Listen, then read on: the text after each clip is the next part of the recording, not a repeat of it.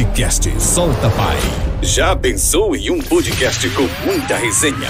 Com histórias reais, com relatos e muita experiência compartilhada. Totalmente descontraído e sem regras para um bom bate-papo? Então se prepare, porque aqui o convidado solta tudo o que acumulou em anos com a sua trajetória de vida. É isso mesmo. Podcast Solta Pai. Começa agora.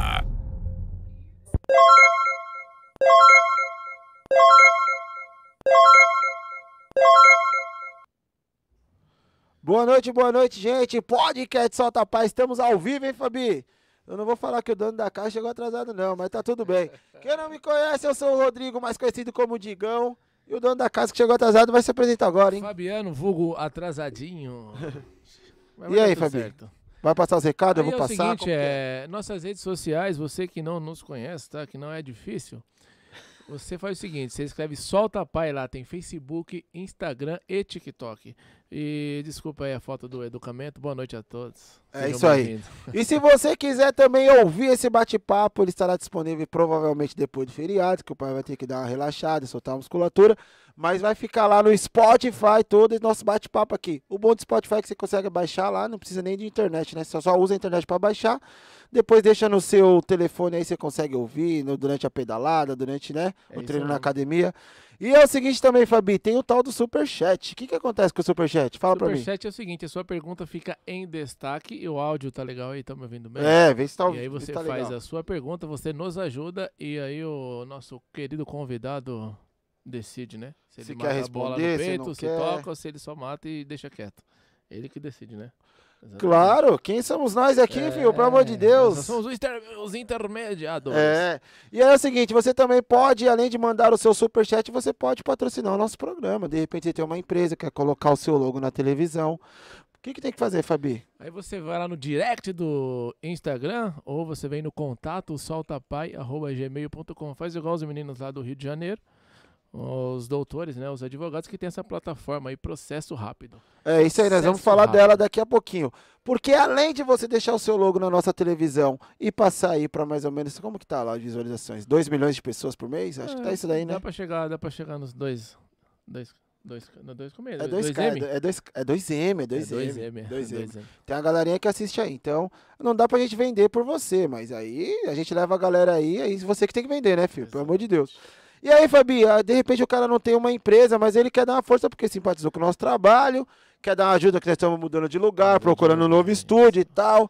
Ele pode fazer o quê? Mandar um pix também, é, né, Fabi? nisso, hoje eu fui em sete lugares, hein? Estamos aí, aí na, na correria. Não, não dá pra fechar. Tem que, tem que receber a, o aval do, do, do, acionista maior, que é você. Né? Ah, né? não, o aval tá aí. Então é o seguinte, é o pix. O Pix é de acordo com o seu coração. Como é que ele tá hoje? Tá duro? Tá mole? Enfim. É. é Pix é contato.saltapai.gmail.com. É só para ajudar aqui na, no, no, remanejo tal, das, das peças, acessórios, enfim. Mas nós estamos de partida para um outro espaço aí para receber a galera um pouco mais confortável, né? Na mais dias da semana, né? É, mais dias da semana. Na medida do possível, a gente recebe aqui de bom grado, que aqui não tem tempo ruim nem milindre, né? Aqui nós é show Positivo. de terra. Fabi, e tem também o tal do Seja Membros. Quem quer ser membro, quer dar uma força pra gente aí, Tá caro, não tá? Pra ser não, membro? Tá 2,99, mano. 2,99, dá pra você dar uma força aí pra nós. O que, que é 2,99, né, mano? R$ 2,99 pra você se tornar Exatamente. um membro do canal. O que, que o membro pode fazer? O membro pode mandar perguntas e todas as perguntas são destacadas como membro e tem prioridades na pergunta. É, certo, Fabi? Tem uns desenhos lá, emoji, emoji. É, você ganha um selo, é um é selo. Um selinho do Salta Pá. E, e é o seguinte, é 3 cruzeiros. 3, 3 não, 2,99. 2,99. E aí a sua pergunta fica destacado lá. A gente precisa precisa de pelo menos uns 200 membros para poder ir para outro lugar, né? É, exatamente. Senão é moeda para nós. Positivo, então, vamos para cima? E o Cortes? Tem o Cortes. O canal de Cortes é Cortes Solta Pai, é os melhores momentos, é o fim da pelota, é aquele... É, tem vídeo lá. lá. com um milhão de visualizações, hein? Caramba, Graças quem diria, hein, Fabi? Começamos é. com um e meio, depois Isso, dois, mano, é depois nem minha mãe assistia, depois minha mãe começou a assistir, foi para cinco. Agora tem vídeo lá com um milhão e meio de visualizações. E mês que vem, que é o mês do trabalhador, né? Por incrível que pareça e por coincidência, nós completaremos um ano. E aí um vamos ano. fazer uma resenha da hora. Ah, no mínimo, espaço. No mínimo churrasquinho, Vamos né, fazer um negócio diferente aí, né? E churrasquinho de, de, do quê? De brinjela, porque a carne tá é. tá cara pra caramba. e aí é o seguinte, além de tudo isso, Chega, filho. Tem o TikTok também, né, meu? Tem é. vídeo lá no TikTok batendo um milhão de visualizações também. No Tik... Não, já bateu. Um já milhão passou, e pouco, né? é, já passou de um milhão. Então acompanha a gente nas redes sociais, se inscreve nesse canal. A gente faz essa introdução mesmo para dar tempo da galera chegar, compartilhar, mandar no grupo do WhatsApp. Se cada um que tá aí assistindo mandar para dois, mandar para três, já vai, já vai completar os 10 da live. Já, já chega. Apresenta o convidado? Você apresenta. Eu que apresento? Você tem. Tenente! Tem certificado pra isso. É. é, vamos lá. Tenente Bueno, seja bem-vindo. É um prazer. É, Tenente Bueno mesmo, não falei besteira, é não, né? É um prazer recebê-lo. Saiba que o podcast nada mais é do que um formato de um bate-papo, né? Você chegou aqui minutos antes, até antes do dono do, do, do de tudo essa bagaça aqui. É, Você pode perceber que a gente não combina nada. É um bate-papo, não tem roteiro, não é um programa de televisão. Então fique à vontade, é um prazer recebê-lo. E a qualquer momento você pode levantar, ir no banheiro, voltar a sentar. A gente continua o programa aqui da mesma forma. É... Imagine-se numa roda de amigos, né? A única diferença é que tem algumas câmeras e tem uma galerinha aí que vai assistir agora e depois vai assistir também.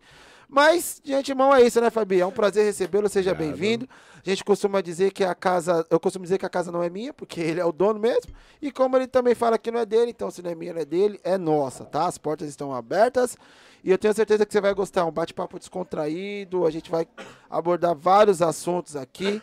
Aqui você só tem uma obrigação, que é que a gente faz questão que você se sinta à vontade, que você não é obrigado a falar nada, você fala o que você quer e você deixa de falar também aquilo que você acha que você não deve falar, tá? Porque o nosso objetivo aqui é deixar você à vontade e levar pra galera lá a verdade. Certo, Fabi? É isso. Seja bem-vindo, Tenente. Obrigado, obrigado. Tenente, quanto tempo aí de Polícia Militar de Rota? É, de Polícia Militar eu fiquei 30 anos e 3 meses, para ser mais exato, né?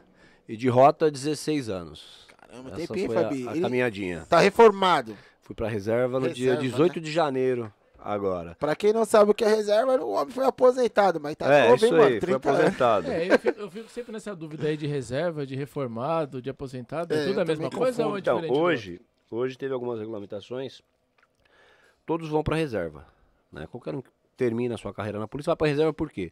Porque ele pode ser convocado novamente, né?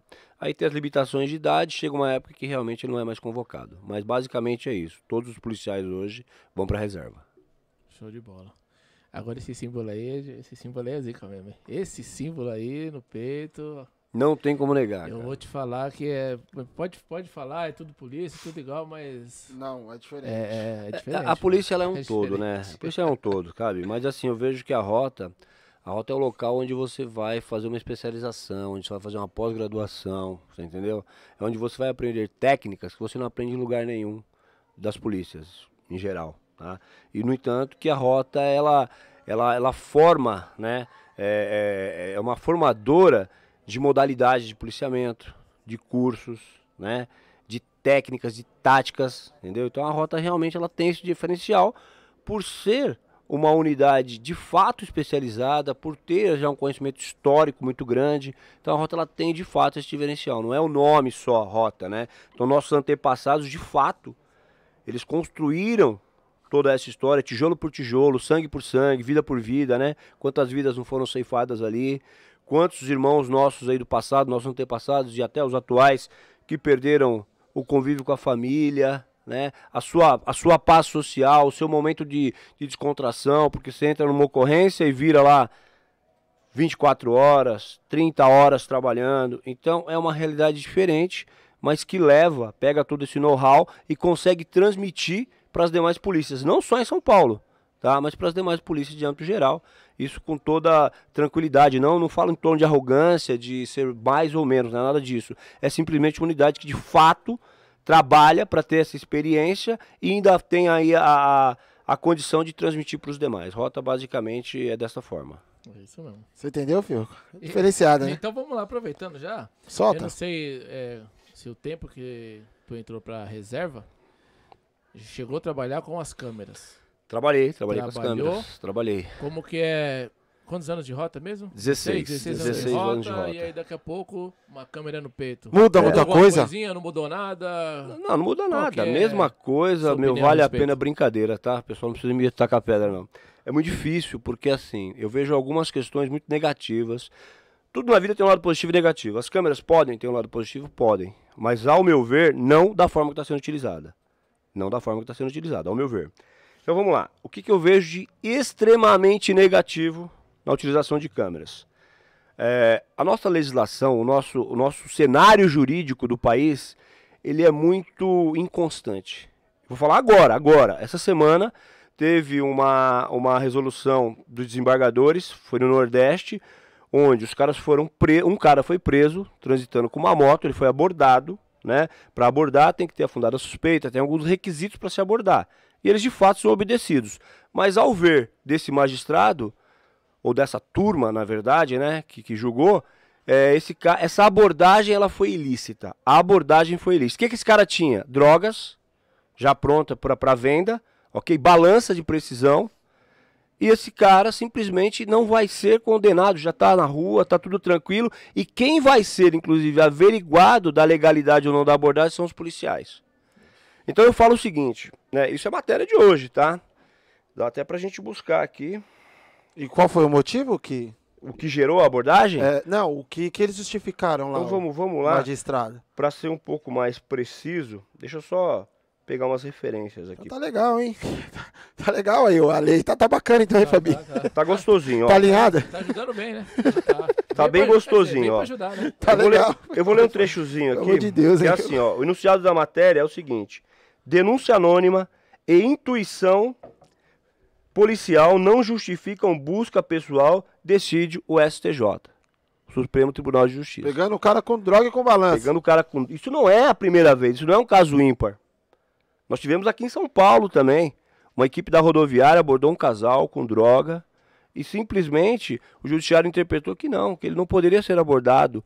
Teria que ter uma informação de fato, sabe? Teria que ter um pré-requisito, né? Então a gente vê hoje, hoje, eu falo de hoje, porque quando eu entrei na polícia não era dessa forma, né? Ainda mais que a palavra do policial é um agente público, ela tem fé pública, ela por si só. E não tem como, você, quando você forma uma convicção de abordagem, são coisas muito peculiares, cara. Sabe, é aquele cara que está na moto, que ele olha para a viatura, ele dá aquela esticada. E isso é uma fundada suspeita. E não tem como o policial, peraí, eu vou ligar para o juiz para perguntar se eu posso abordar. Você está entendendo? Então eu quero mostrar, estou falando desse caso hoje em específico, por quê, meu? Não tem como o policial trabalhar, o policial aqui na legislação brasileira, isso é muito bom, muito bonito. Num país de primeiro mundo, onde de fato as leis são cumpridas, não tem leis sérias, né? Então, por exemplo, nós temos é, estados é, nos Estados Unidos que só o fator do cara não obedecer uma, uma, parada, uma determinação de parada, ele é alvejado. Eu não vou nem entrar no mérito se é certo ou se é errado.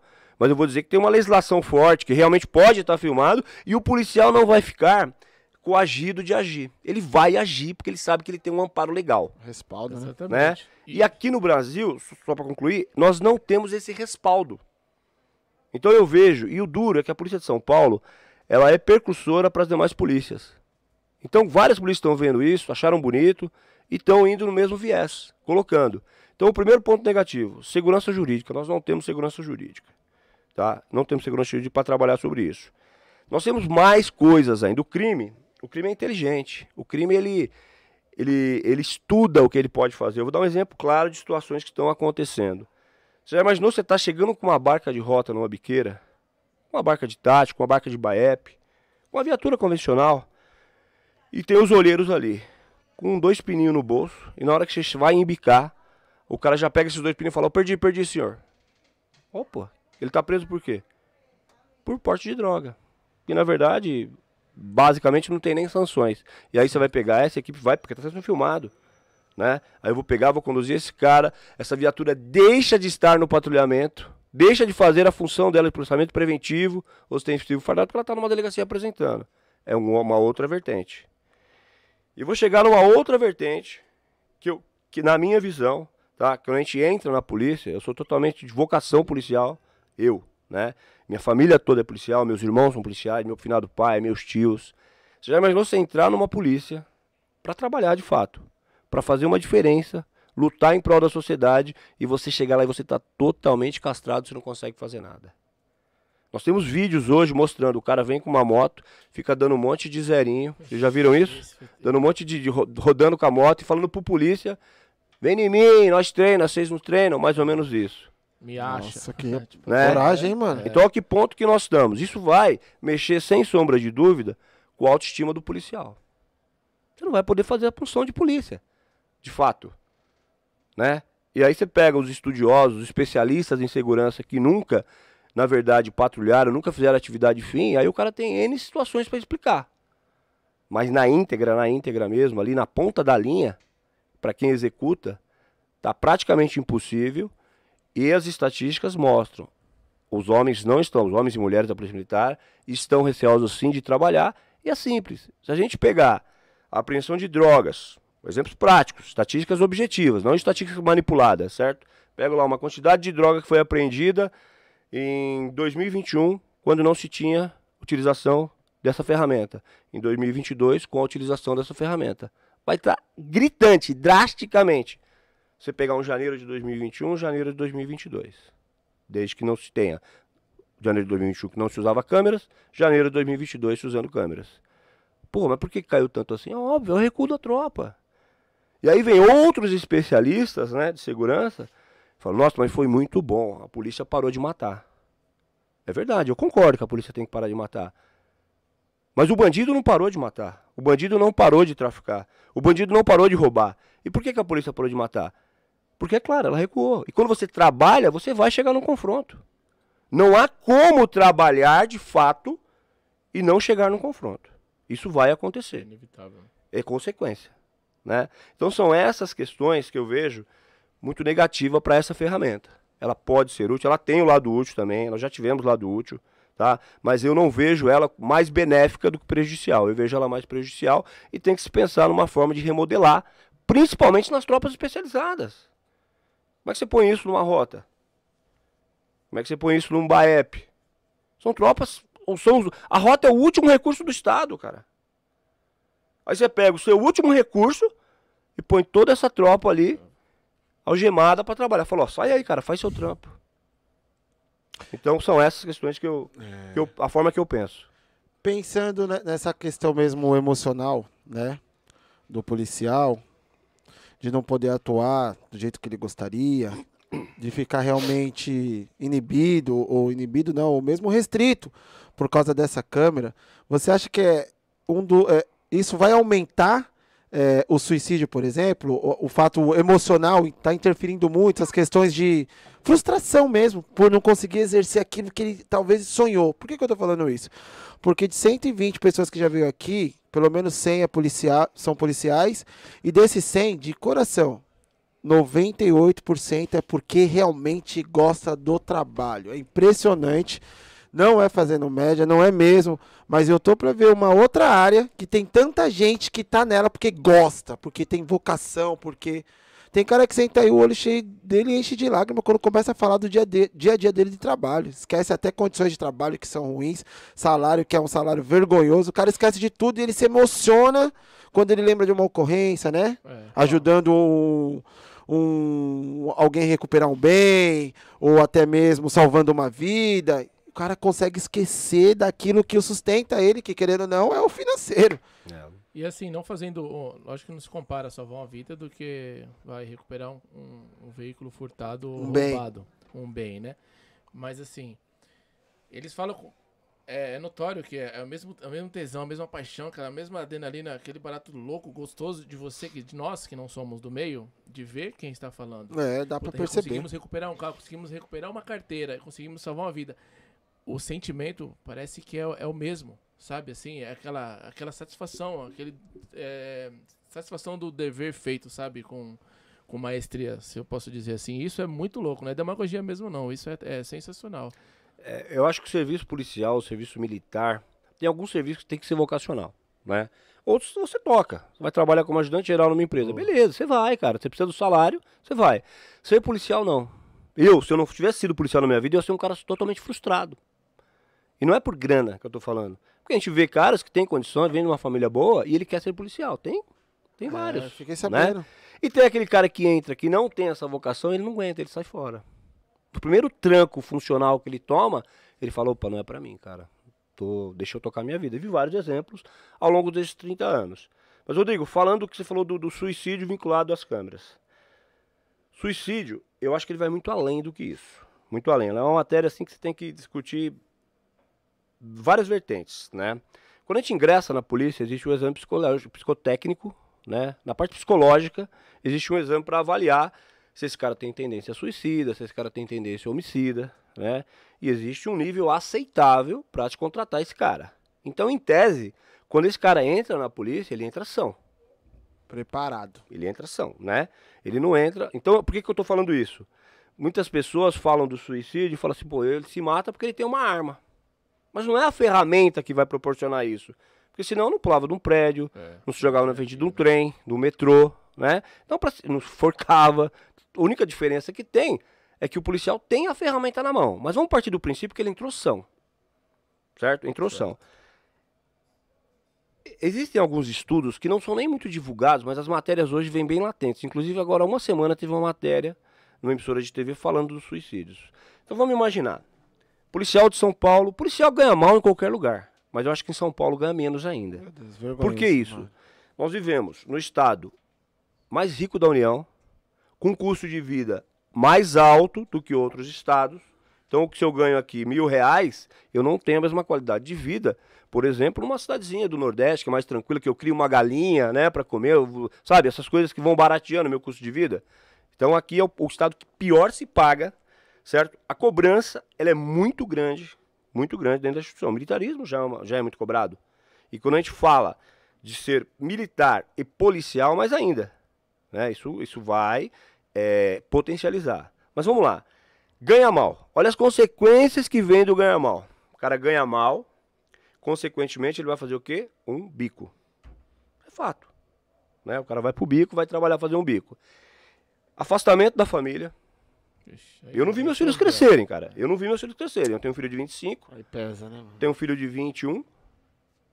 Não vi meus filhos crescerem, certo? Então, são coisas. Você tem um afastamento familiar, você tem um afastamento religioso. Certo? O cara tem um afastamento religioso, ele não vai ter mais uma religião, porque a gente tem que se apegar, penso eu, é claro. de cada um, Opa. né? Mas isso dá uma estrutura espiritual, emocional para você continuar esse baque. E aí vamos lá, vamos evoluindo.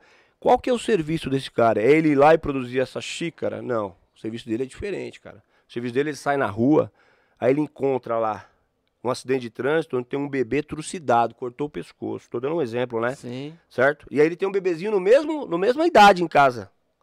Isso mexe ou não mexe com o cara? Porra, mexe. eu, eu vivenciei já isso. Isso mexe, né? Isso mexe. Aí ele vai lá, entra numa troca de tiro, cara, que é uma realidade difícil certo? Sai vivo, graças a Deus, não vai mexendo com o cara. Então eu falo assim, o acúmulo emocional, a parte negativa, é muito grande pro vai policial. Vai minando, né? Vai minando. É verdade. E o principal, o que que é, cara? É a falta de condição financeira. Aí, Aí o cara mora e trabalha na mesma quebrada, ele mora e trabalha na mesma quebrada. Aí eu prendo o meu vizinho, eu já prendi vizinho meu. Morava em Coab, Caramba. prendi o vizinho meu. Cheguei em casa à noite para entrar em casa, pá, abriu a porta do apartamento, morava no último andar tinha um sofá encostado na porta, cara, pro lado de dentro. Da sua casa? Da minha casa. Empurrei, minha mulher falou, não, meu, já deixei o sofá aqui.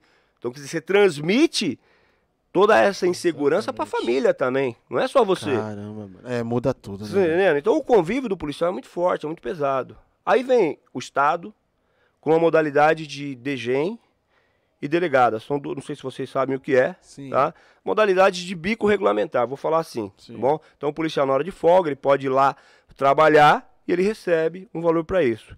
Tem o um lado positivo, que é um bico mais seguro, né? Você está regularizado, você está no exercício da função, amparado legalmente, até em questões de seguro, só que o estresse emocional é o mesmo. Você deixa de estar com a sua família, você deixa de ter uma religião, você deixa de ter um lazer, Putz. deixa de ter uma cultura. A né? bola de neve, né. Fabi? Não, não, não para, né, cara? Então o negócio vai crescendo de uma forma, meu, que assim, se tivéssemos salários decentes, dignos, que é um salário digno? É você poder dar educação, saúde para sua família, né? Lazer, alimentação, vestuário, essas questões básicas. Tivéssemos um salário decente, será que não diminuiria o índice de suicídio? É, eu acredito que sim. Esse, e essa DG, delegada, se fosse uma coisa que o cara fala, puta, eu preciso só fazer duas no mês que já era. Mas não, o cara faz, faz e presta não, e, só, só. E tem uma questão humana também, Fabi, ó. O policial ele não trabalha todo dia né? Ele tem essa folga porque acredito eu que legalmente deve ter provavelmente deve ter feito um estudo e falar assim, pô, não dá pro cara trabalhar todo dia 12 horas, ele precisa ter um dia de descanso, saúde mental e tudo mais. Aí no dia que ele teria para descansar, ele vai trabalhar de novo. É isso aí. Então, essa questão é o que, que a gente sempre falou aqui, esse lance do psicológico é, é, é muito difícil mesmo. Eu tô achando muito, muito, muito bacana é, da forma que você está explicando, porque eu sempre pensei nisso daí. É, não é à toa que tem. Que, que não, não é à toa que existe o 12 cara. por 36. Só que a carga horária do 12 por 36, se você for ver, ela é mais pesada do que quem trabalha de segunda a sexta. É claro. Porque ele trabalha 12 horas, Paulina dia sim, dia não. Caramba, velho. Certo? A pessoa que trabalha 44 horas semanais, que é o que prevê a CLT, na carga horária mensal, uh, mensal, ela vai trabalhar menos horas do que o policial que faz 36. Então, a gente cria essa ideia, né? Em tese, eu tô falando. Tem outras categorias que também trabalham 12 por 36. Sim. Enfermar, é área de saúde, Sim. né? Área da segurança privada também. Só que assim, a carga horária, ela é pesada por si só. Essas, essas 36 horas de recuperação, ela é extremamente necessária. É. Extremamente necessária. É. E via de regra, não é obedecida porque o cara tem que se virar. Não, e é muito louco. Eu posso fazer um paralelo com a educação, posso fazer um paralelo com a saúde. O primeiro fazer um paralelo com a saúde. Você já viu aquele, aquele profissional de técnico de raio-x? Hum. Ele tem uma carga mínima é. a se cumprir. Na verdade, ele tem uma máxima a se cumprir. Não pode trabalhar mais do que aquela quantidade de horas, porque vai fazer mal para a saúde Exatamente. dele. Só que o que ele recebe, se ele não trabalhar em dois, ele tá morto. Ele vai pra outro. Aí ele trabalha o mínimo aqui, o mínimo ali, o mínimo ali, o máximo ali, o máximo ali. O máximo... No final das contas, ele tá trabalhando mais do que todo mundo e tá se lascando. É. Professor, a mesma coisa. O professor tem uma carga horária lá de, aqui em São Paulo é de é, JB30. São 30 horas semanais. Então, assim, pô, mano, tá legal, velho. Como? 30 semanais, pô, você trabalha meio período todo dia. Tá bom, me fala o professor que trabalha meio período todo dia. Não e, não é, e não é à toa que o professor tem essa carga horária. É porque ele precisa se recuperar pro próximo dia. Só que ele não vai se sobreviver só com salário. Aí ele vai fazer o quê? Dupla jornada. Aí o nível, o nível de aula dele já cai. É, As primeiras aulas, top. Quando chega lá na última, cansei de dar a última aula rouco, não consegui nem falar, a criança não ouvia nem minha voz. Quebrado, né? Era a mesma qualidade de aula? Óbvio que não é. Mesma coisa com vocês. No dia de folga o cara tá fazendo um bico, velho. Então, eu... E aí no outro dia seguinte ele já vai estar tá quebrado, cansado, eu concordo, longe do... Eu concordo é plenamente contigo em todas essas outras profissões que você falou. Mas do lado da rapaziada. O estresse é maior. Já muda tudo. Né? É, e aí, vida, né, pai? Aí já muda tudo. Ou, ou vive, ou, ou, ou é. Eu acho que é assim, é vida e liberdade, né? Hum, é o que a gente tem que falar, né? Porque você tem. Com todos esses estresse, você tem fração de segundo para decidir o que você vai fazer. Então. É. Porque depois é fácil pro cara que vai avaliar, sentadinho no ar-condicionado, né, meu? Aí o é. cara, não, esse policial agiu errado, viu, meu? Ele abordou, a fundada suspeita dele não tava bem embasada. Vamos fazer o seguinte, procedimento, né? Vamos demitir? Aí. Sabe? E aí o cara. E outra coisa, olha, é. você ser um ex-policial é uma questão social. Você ser um ex-metalúrgico, um ex-comerciante, cara, parada, né? o peso é muito menor. É. O peso é muito menor. Então, uma vez policial, você tá com X nas costas, é pro resto da vida, cara. Você tá entendendo? E ainda e aí, carrega a família, né? Um pouco. E carrega, e a família vai junto. É. Né? É. Ó, aquele lá é filho do ex-polícia lá. Uhum. Nós tivemos há pouco tempo em Osasco um ex-policial que foi executado na frente de uma padaria. Que inclusive tem o mesmo nome que o meu. Né? Caramba. Bueno também. Não é, não é parente meu. Mas e aí, por que, que esse cara foi executado? Não vou entrar é, nos detalhes, porque até não sei. Mas algum vínculo com a polícia tem. Né? O vagabundo, ele tá ali monitorando as coisas, né? É bem isso. Se eu marcar, tô morto. Então, além de tudo, tem mais essa, é, né? A gente fala de 12 horas. É. Se, o cara não, se o cara ganhasse bem e não fizesse bico, ele já tinha que estar esperto nas outras 12, é, nas outras 36, né? Você imagina fazendo bico, cara, quebrado, então. É, e é, exatamente, mano. Meu Deus do céu. Mano, não, que e essas 12 acabam nunca sendo 12, né? Porque de repente vira 14, 16, é, 20, é fatal. Faltando 10 é minutos fatal. pra ir embora, pega aquele cara lá com aquela truxinha. É. E é a satisfação do policial, sabia, cara? Tá Fala assim, meu. Aí, que, tá, que da hora, né? 10 horas de serviço, eu peguei nada, mano, viu, viu a picanha. Aí fui lá, abordei meu, arma, droga, sabe? Isso, isso motiva é. até mais, porque é uma questão é, funcional, vocacional, né? Mas em contrapartida, isso vai se sobrepondo. Então o reflexo disso é muito, é muito perigoso, cara. Agora eu fico pensando no seguinte, se tivesse essa câmera quando você ingressou na Polícia Militar, como que seria? É, eu seria, na verdade, outro policial ou não seria mais policial. Não aguentaria, né? né? Tem essas duas vertentes. Porque assim, quem, quem, tá, quem vai pastar, na verdade, com tudo isso, cara, é a sociedade. E já está apostando. Tá? Número de aumento de roubo de piques, né? Então, assim, Ah, eu tô- o eu- é talvez as, a- as estatísticas conseguem maquiar. Só que a sociedade vai sentir, não tem jeito. Por que, que é isso? Diminui o número de abordagem. Isso aqui é Brasil, gente. Isso aqui não é país do primeiro mundo. Só que o que faz a diferença é a abordagem. É você olhar, você patrulhar e falar, puta, vamos abordar esse cara. Aí você aborda, tá armado. Você pegou ele antes de executar um, um roubo. Prevenção. Aí né? você aborda, tá armado. Você tirou ele antes de executar um latrocínio. Meu Deus. Você tá entendendo? Então são essas coisas. Aqui, eu tava vindo com eles aqui agora, aqui no, no- na Avenida Rio das Pedras, uma madrugada, eu tava com a viatura de rota, patrulhando, trombamos um escortinho, pinote, cara. Caminhada, caminhada, o cara entrou na contramão, tamo atrás, o Du tava dirigindo. Aí chegou uma determinada hora, o cara capotou, nós catamos. O que, que esses caras iam fazer? Ia executar um cara, tudo bandido. tá? Nossa. Mas iam executar um cara. Pegamos como esses caras? Antes de executar. O- E o cara que eles iam executar já tava dentro do carro? Não, não. Eles estavam indo em dois, Ah, armados, pra ir matar um cara. Quando trombaram a rota, a rota já olhou pros caras, os caras já deram aquela tremida, que é a fundada suspeita. Que esse magistrado que nós falamos agora, na opinião dele, não tem. Não tem. Tem que ligar lá pra ele e perguntar: eu posso abordar, excelência? É, e moiou, né? pai? E nós fomos lá e abordamos, no entanto, com um pinote louco, né? Colocando em risco um monte de gente, certo? Madrugada, é um pouco menos, menos gente na rua, mas tem o risco, né? De um acidente. Graças a Deus que eu tava com o Du, toca pra caramba. Foi lá, deu um toquinho, o cara capotou, fomos lá e prendemos os caras. E louco mesmo, né? Pra querer Eu dar um não na rota com escorte. É, é xarope, mesmo. Xarope. Tem que ser louco mesmo. Não, e outra, eu achava, eu, eu achava que na Rio das... Louco, doido, maluco. Eu achava que na Rio das Pedras não tinha isso daí, não, hein, Fabi? Não, não. Acho que foi o único, cara. Foi o único. Fiquei preocupado também, hein? Tá perto de nós, hein, Fabi? É bom total no tornozelo, né, pai? Não segurou no gramado, não segurou no gramado, patinou. Foi nada, segue! Não foi nada. Exatamente. Ai, meu Deus. Eu E vou, fazer, vou fazer uma sugestão rapidinho, Claro. rápido pros senhores magistrados aí. É, de repente, nas madrugadas aí, ou na Rocana, na Rota, no Baep, dá, uma- dá uma volta com os caras, entendeu? Dá um rolê com os caras pra sentir um pouquinho. Aí, Boa, ta- Fabi. talvez a, a sua, a sua excelentíssima, digníssima opinião mude, né? Vai lá um pouquinho, sente a adrenalina, né? A, a, veia, a veia do pescoço dilatar aqui, ó. Aí você vai ver se os caras vão ter que abordar ou não. É só uma sugestão, de repente você não vai nem ver, mas se eu ouvir, É, mas, mas, assim, cara, a gente tem que lembrar também que no judiciário, graças a Deus, a maior parte é em prol da sociedade, tá? A maior parte, cara. A maior parte vê, já- já me deixou feliz, entende hein? de fato. Não, é verdade, cara, é verdade. preocupado. Eu acho que assim, cara, nessa luta entre o bem e o mal, o bem tem mais gente, eu não tenho dúvida, tá? Só que o mal é mais ousado, né? Mas a gente Entendi. vê, assim, no judiciário, meu, excepcionais profissionais, excepcionais mesmo. Você vê juiz lá que você vai depor, cara, o cara é técnico, objetivo, sabe? A, a ideia dele é, é realmente condenar o cara porque ele viu que o cara é bandido. Agora, é claro que toda. Como na polícia também, né, meu? Você tem as exceções.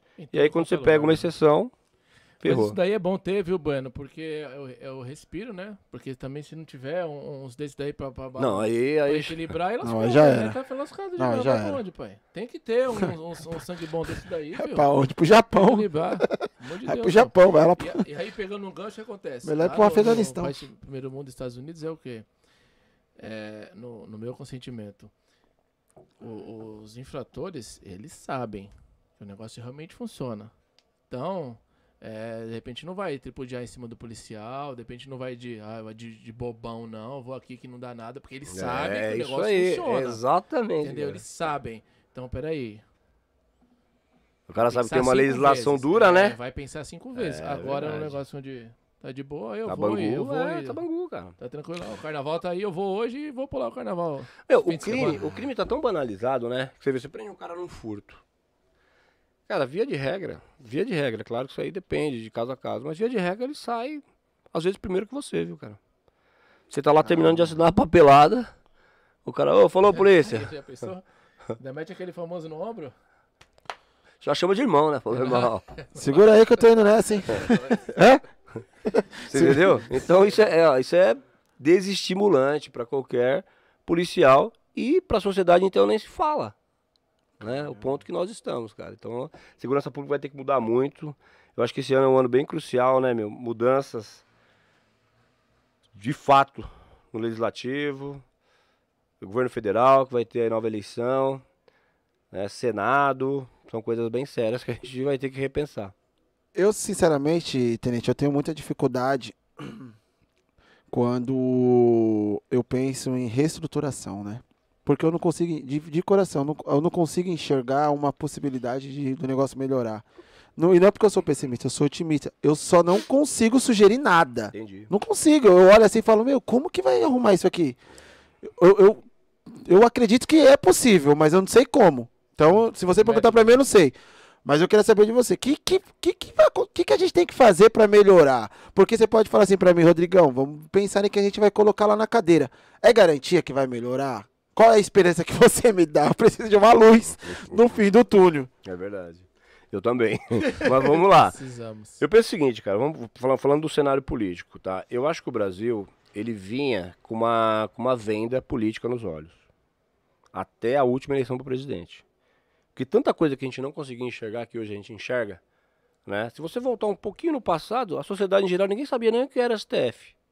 Verdade ou não? Os caras faziam o que queriam, ninguém sabia nem o que era, a gente não sabia. Então a gente está começando a ganhar é, é, um, um olhar mais amplo, é claro que a gente não consegue ver as entrelinhas da política, mas já melhorou bastante nesse aspecto. E esses podres que estão aparecendo, ele faz parte de qualquer mudança social. Então vamos lá. Eu não sou bolsonarista, tá? Não sou aquele cara que, meu, Bolsonaro, mito. Não, o Bolsonaro ele faz, na minha opinião, o que tem que ser feito. É o papel dele. Ser presidente da República, não ser corrupto. Isso é obrigação de qualquer presidente. É o mínimo, né? É o mínimo que se espera. E espero que a história realmente ratifique tudo isso. Né? Porque na verdade a gente só vê a- as sequelas políticas depois, né? cara? Mas eu espero que a história realmente ratifique é o que a gente vê hoje. Até porque, se esse cara realmente, ou ele faz muito bem feito, porque se ele tivesse um podrinho na vida, ele já tinha caído. Porque você vê um cara, na minha opinião, tá? Que lutando contra todos os políticos né, que se uniram para derrubar o cara e não aparece nada de podre, eu acho que tem um indício legal que pode dar certo. Então, quando a gente fala de mudanças, de melhorias, na última eleição eu acho que teve bastante renovação. Tanto para a Câmara dos Deputados, estaduais e federais, para o Senado, né, pessoas novas que entraram. Alguns nos desiludiram, outros não. Que nem eu votei errado. Hoje eu sei que eu votei errado, por exemplo, para deputado estadual. Né? Votei errado, mas fazer o quê? Faz parte do show, mas eu tentei.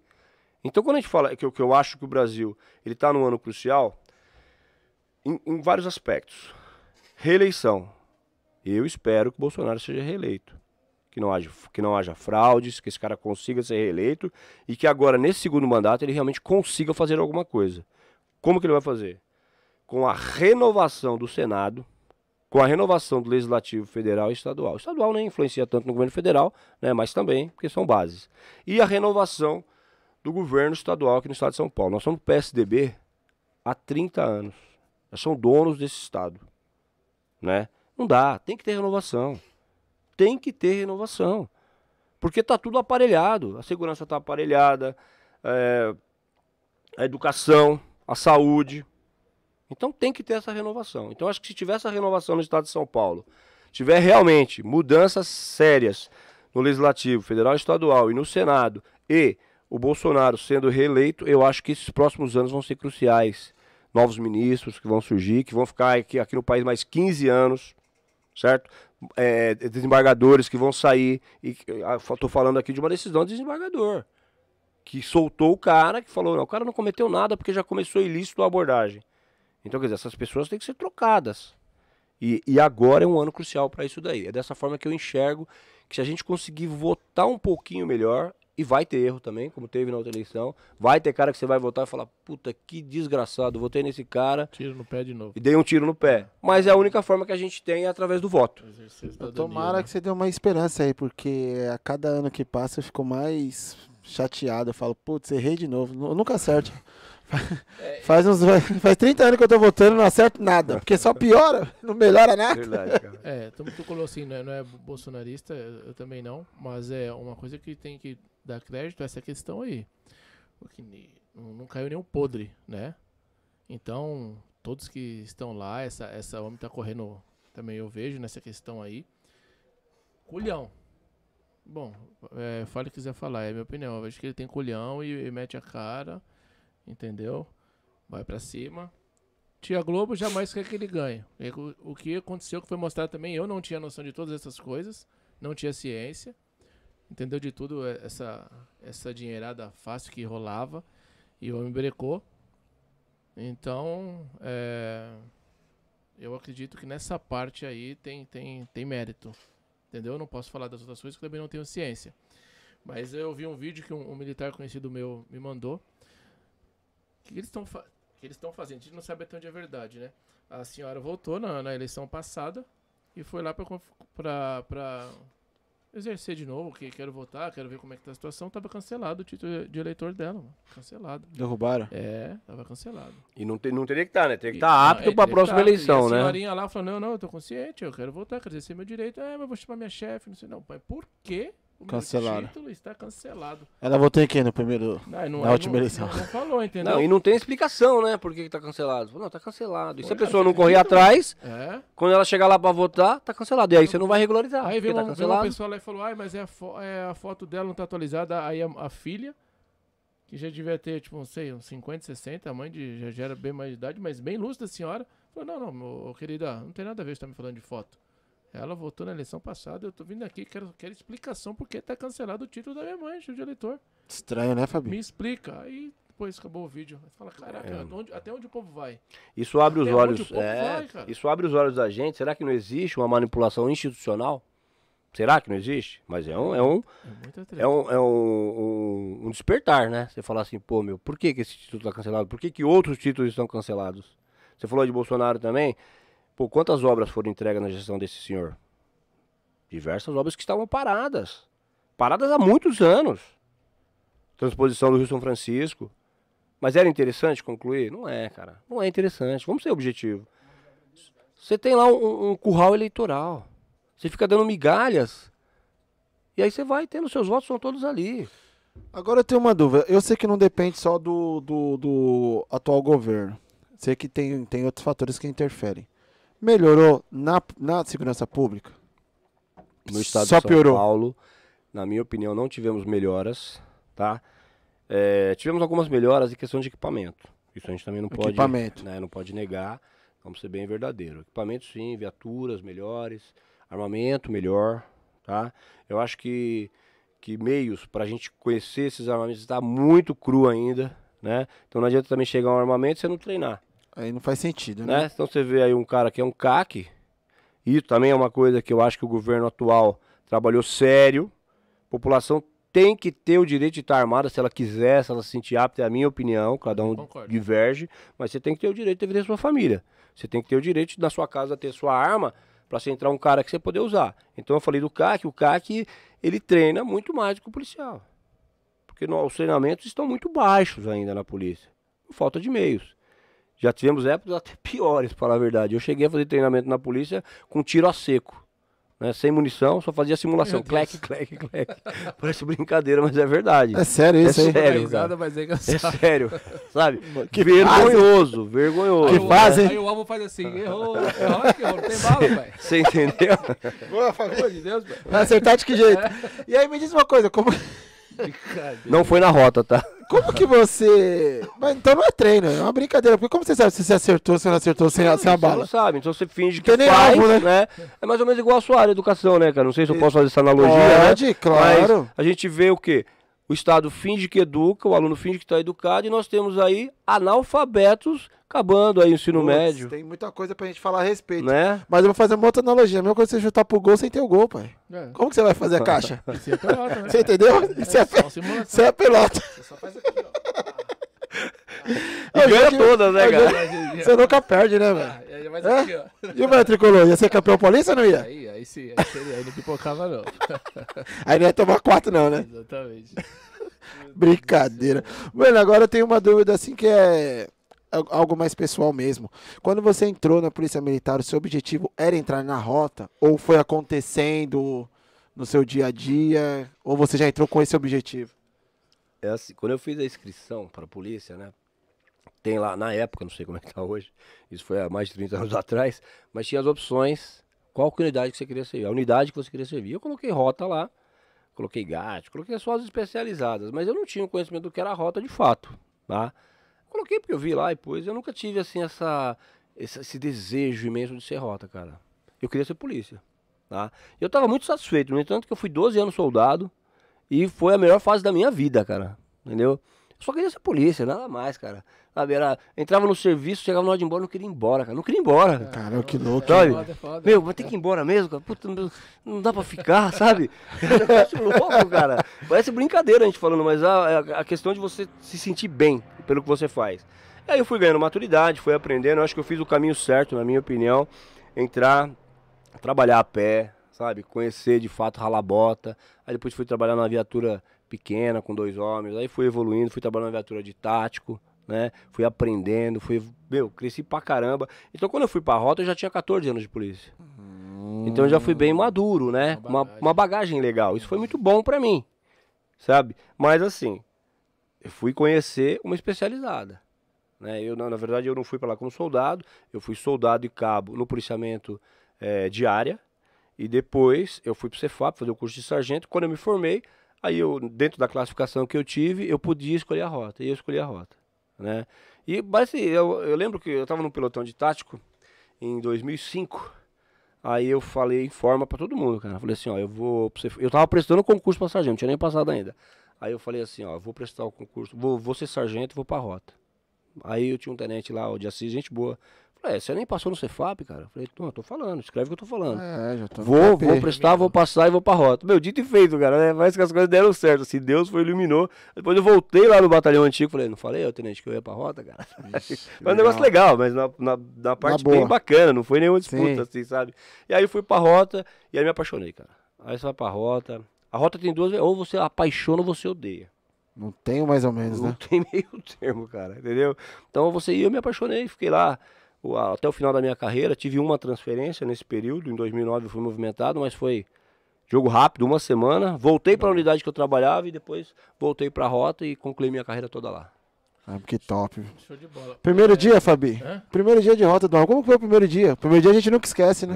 É, primeiro dia, né, cara? Primeiro dia é bacana demais. Então você vem com know-how, já tinha 14 anos de polícia, diversas ocorrências, né? E você senta lá no meio. Eu fui para lá sargento, soldado do meu lado lá, e você recebendo as instruções do soldado, aprendendo a modalidade de rota, aprendendo a forma de segurar a prancheta, de fazer as anotações. Na época tinham dois rádios, né? Ainda tem. Rádio da área, toda área que você vai, por exemplo. Tô na área do oitavo, então eu tô ouvindo a rede de oitavo e tô ouvindo a rede rota também. Então é uma coisa que a gente, quando você está na área, você não tem esses dois rádios. Você trabalha só com o rádio da sua unidade. Então você tem que se adaptar a saber qual rádio que está falando, né? Então demora um pouquinho para assimilar isso aí. Aí você está lá anotando as nomenclaturas, né? E você vai abastecendo, existem as funções. E aí você vai evoluindo, começa na função de quinto homem, que é aquele cara que fica lá atrás, sentado no meio, né? Mais ou menos o coroinha, né?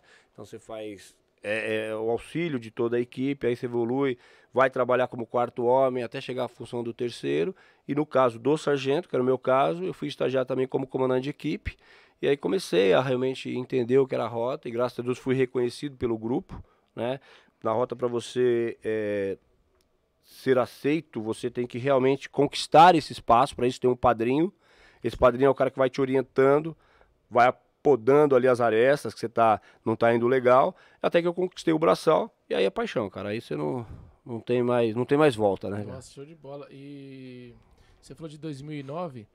Cada um, os que vieram aqui e passaram pela questão de 2006 lá do ataque, Boa, Fabi. é, cada um expressa de uma maneira o que foi e o que viveu.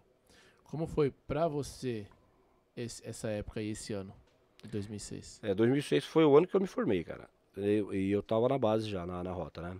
É, foi atípico. A gente nunca tinha vivido, nunca tinha, nunca. O Estado não tinha vivenciado aquilo, né? Estado parado, ônibus queimando, policiais morrendo, né? Agente de, de, de forças policiais morrendo. E foi realmente o diferencial, cara. Foi um divisor de águas. Foi um divisor de águas, na minha opinião. Pra gente entender que o crime ele estava realmente organizado no estado de São Paulo. Ah, antes desse fato, não tinha essa noção de organização? Não, não tinha, não tinha essa credibilidade, Entendi, né? Não existia essa credibilidade do estado, entendi. né? Porque nas entrelinhas o estado negociou com o crime uma coisa bárbara que a gente não, não podia aceitar nunca, né? Negociar para cessar os ataques, né? Então a gente viu coisas ali, foi um divisor de águas e o crime cresceu de fato, ganhou ganhou robustez financeira, né? Material humano. E nós chegamos onde nós estamos por conta de legislações fracas, por conta de uma corrupção generalizada no judiciário, né? na promotoria, na polícia, na sociedade em geral. Tá? Então acho que 2006 foi um ano muito pesado para todos. Nós tivemos diversos lutos, né? Lutos, é, então. entendeu? Então foi um ano bem diferente, bem atípico. Mas amadureceu. Tudo que não mata fortalece. E acabou fortalecendo a própria polícia para mudar um pouco também o seu ritmo, a sua conduta, as suas técnicas, né? Então mudou, mudou de forma bem drástica. Como que era, por exemplo, o seu dia nessa época? Porque como você falou que não, não, não era uma coisa normal, eu acho que você dormia de um jeito, acordava de outro jeito, sua postura era outra, você ficava é, ligado em algumas coisas que talvez antes passava batido. Eu não sei, mas como. Se você pudesse descrever o seu dia, assim, dia de polícia naquele dia, como que era? Não dormia, dormia, ficava ligado, família. Ó, então vamos lá, cara. Eu falei para vocês que eu venho de uma família policial, realmente, né? E nós tivemos aí a ideia, nós nos unimos, tá? Ah. Nós ficamos numa casa só, pra vocês terem uma base. Com todas as famílias. Nós tínhamos aí, nós sempre tivemos bastante armamento, né? Então eu, gra eu, graças a Deus, eu tive um apoio familiar em primeiro lugar. E a instituição em si, os policiais, eu vou falar, se uniram de fato, tá, Bill? Se uniram de fato e foram para cima. O crime recuou porque o policial, ele de fato trabalhou. No entanto, que o número de mortes, de confrontos foi imenso, né? Eu acho que assim, tem uma série de questões, teve as negociatas com o Estado, mas o, o, o crucial de fato foi o trabalho policial e a rota foi frenética, cara. Na rota, esse negócio do 36 acabou. Todo dia. Meu. E, vou te hum, falar, teve cara de férias se apresentando lá, eu posso trabalhar? Ah, ele, ele foi Ele, opa! Era tipo hora, guerra, cara, tipo guerra. Tá... Eu tô falando pela rota que eu tava lá. Mas eu acho que as outras unidades também foram no mesmo pique. Vocês entenderam? O cara aposentado ir lá perguntar se ele podia retomar. Isso eu lembro com tranquilidade, né? Tinha um amigo nosso que já tava né, na atividade e foi lá, falou, pessoal, eu preciso ajudar aí, cara. Você tá entendendo? Então velho. teve realmente um, uma comoção policial, né? Então lá em casa eu sou policial, meus irmãos, nos unimos e, e ficamos bem, bem forte nesse aspecto. É, precisa, né, mano? Ainda bem que você tinha, tinha toda essa estrutura, é. porque realmente não foi fácil, não. E você falou uma coisa que é verdade, a gente não tinha noção do, do desse, desse, dessa organização toda, não. Até então, né, meus caras. Oh, parou tudo, né, Fabi? Eu lembro, né, mano? Parou tudo, tudo, tudo, tudo mano. Estoque de recolher, todas aquelas nunca paradas. Isso, né, São Paulo, é, eu nunca, nunca vi, não. Eu não, eu não tinha noção que isso seria possível. Agora, essa questão da negociação com o Estado. Teve mesmo essa parada aí. Se não tivesse essa negociação, que fim que se, qual, qual seria o fim? Como Olha, acabaria esse daí? Eu acho atentado? que acabaria do mesmo jeito que acabou. Ah, não mudaria o final? Não, não por quê? Porque as tropas de segurança realmente ficaram imbuídas e foram para cima. Você tá entendendo? Então acabaria da mesma forma. A única coisa que não teria é essa vergonha da submissão do Estado perante o crime. Entendi. Caramba, é complicado, hein? É, é, é difícil. Nossa. Solta, Fabi. É... Eu gostaria de saber, assim, no, no psicológico seu, é, sentimental, emocional, enfim, sentiu diferença de uma ocorrência quando você era, tipo, rádio patrulha ou soldado, quando migrou para uma especializada da rota? Ou ocorrência é ocorrência, independente da força que você está? Ou rolou esse negócio, sabe? Sei, adrenalina a mais, enfim. É assim, ocorrência é ocorrência, né? Mas é claro que na rota nós temos ocorrências de grau de periculosidade maior, certo? Então, por exemplo, na área eu tenho ocorrências de, de, de, de, gra, de gravidade também, né? Situações de crise elevadas, mas na rota tem mais, certo? Então você pega lá uma, de uma ação planejada, é, caixa eletrônico, você entendendo? Onde você tem um monitoramento, eu participei de uma ocorrência, por exemplo, é, em Taipas, que no resultado final tive seis mortos roubando caixa eletrônico. Né? Os caras todos armados de fuzil. Nossa. Então nós chegamos lá, o policiamento de área estava tomando o tiro dos caras e os caras cortando caixa. Porque naquela época o policiamento de área não tinha nem fuzil. Ah, então os caras estão tocando tiro, a equipe dos caras. É, meia dúzia trocando tiro e outra meia dúzia rachando o trampo. Exatamente. Os caras não pararam, mano. Olha que nível que a gente tava. Essa coisa deu uma, toda uma repercussão na época, né? Fantástico. Metendo pau na gente, dizendo que foi execução, né? Uma série de, de questões. Mas eu, eu falo assim, então, o nível de periculosidade na rota, ele é maior do que na unidade convencional, né? Então eu tive diversas ocorrências no patrulhamento diário também, diversas. A adrenalina, ela pode até ser próxima ali, mas eu acho que na rota a gente tem, como, como, como a coisa é mais é mais pesada, né? Se você for voltar em ocorrências assim bem, bem notórias, é, Castelinho, Guararema, sabe? Ocorrências onde vem um evento morto assim de Jundiaí, que vem, vem um evento morte por atacado. Né? Já no policiamento de já é mais difícil acontecer esse tipo de coisa, até porque pela rota ser o último recurso, usando como exemplo essa ocorrência aí do, do, do mercado, o policiamento de área daquela época ele não tinha condições de confrontar com esses caras. Então essa ocorrência ela vai estourar na mão de quem? De quem tem condições para isso. Especializado. Né? Mas mesmo quando a rota chegou, eles continuaram trocando e continuaram fazendo o trabalho Não. do caixa? Aí eles pararam. Aí, aí começaram a trocar e tombar. Ah, Né? É. Não, bem, bem objetivo. Eles começaram a trocar e tombar. Quem quis encarar morreu. Quem conseguiu fugir foi embora. O saldo final foi esse. ninguém foi preso. Não, ninguém foi preso. Pois é, era uma troca de tiro intensa mesmo, né? Sim. Então não tem, quando chega num ponto desse, não tem como ser preso. O cara já tava dando tiro É, nas equipes já diárias. era, né? O cara não ia jogar o fuzil dele, falou, não, parei, Parei. não vai nunca, Não vai, né? Certo? até o final, né? É, não vai, foi por tudo ou nada. Agora pensando nisso daí, há, há pouco, há pouco tempo aí, acho que há uns dois, três dias atrás aí, os caras tentaram rou- rouba- a- furtar lá, roubar mesmo a empresa de transporte lá, né, de carro forte e tal. E a polícia hoje militar, qual o departamento da polícia militar que está preparada hoje para se deparar com uma quadrilha dessa que rouba carro forte, que tenta roubar é, transport, é, transportadora? Transporte de valor, né? transporte de valores. Porque é nítido, é nítido, tenente, que a viatura ali de patrulha não, não dá pros caras, não. Não dá. Porque os caras vêm muito fortemente armado e os caras vêm mesmo. E já pega escudo humano, né? Tem toda. Essa parada do tal do rei do cangaço. É rei do cangaço que É fala, Fabi? mesmo. Qual, qual o departamento da polícia hoje que tá preparado pra combater esse crime, assim, no momento que tá acontecendo mesmo? Deixa eu só pegar um gancho aí, e se, se for a mesma, o mesmo caso, no- teve uma matéria aí que saiu, que no sítio acharam várias armas lá. Eu vi, eu vi. pessoal, né? Tinha É. um tal de, acho até ponto 50 lá. Ponto falaram. 50 já? É. É. Uma pá de arma em pé lá, munição. Eu vi um umas monte de balas- carro lá. Umas balas desse tamanho assim, cara. Na verdade é assim, você está me perguntando pro confronto. É, pro confronto. É, vai além disso. O que nós temos que ter é um serviço de inteligência forte, né?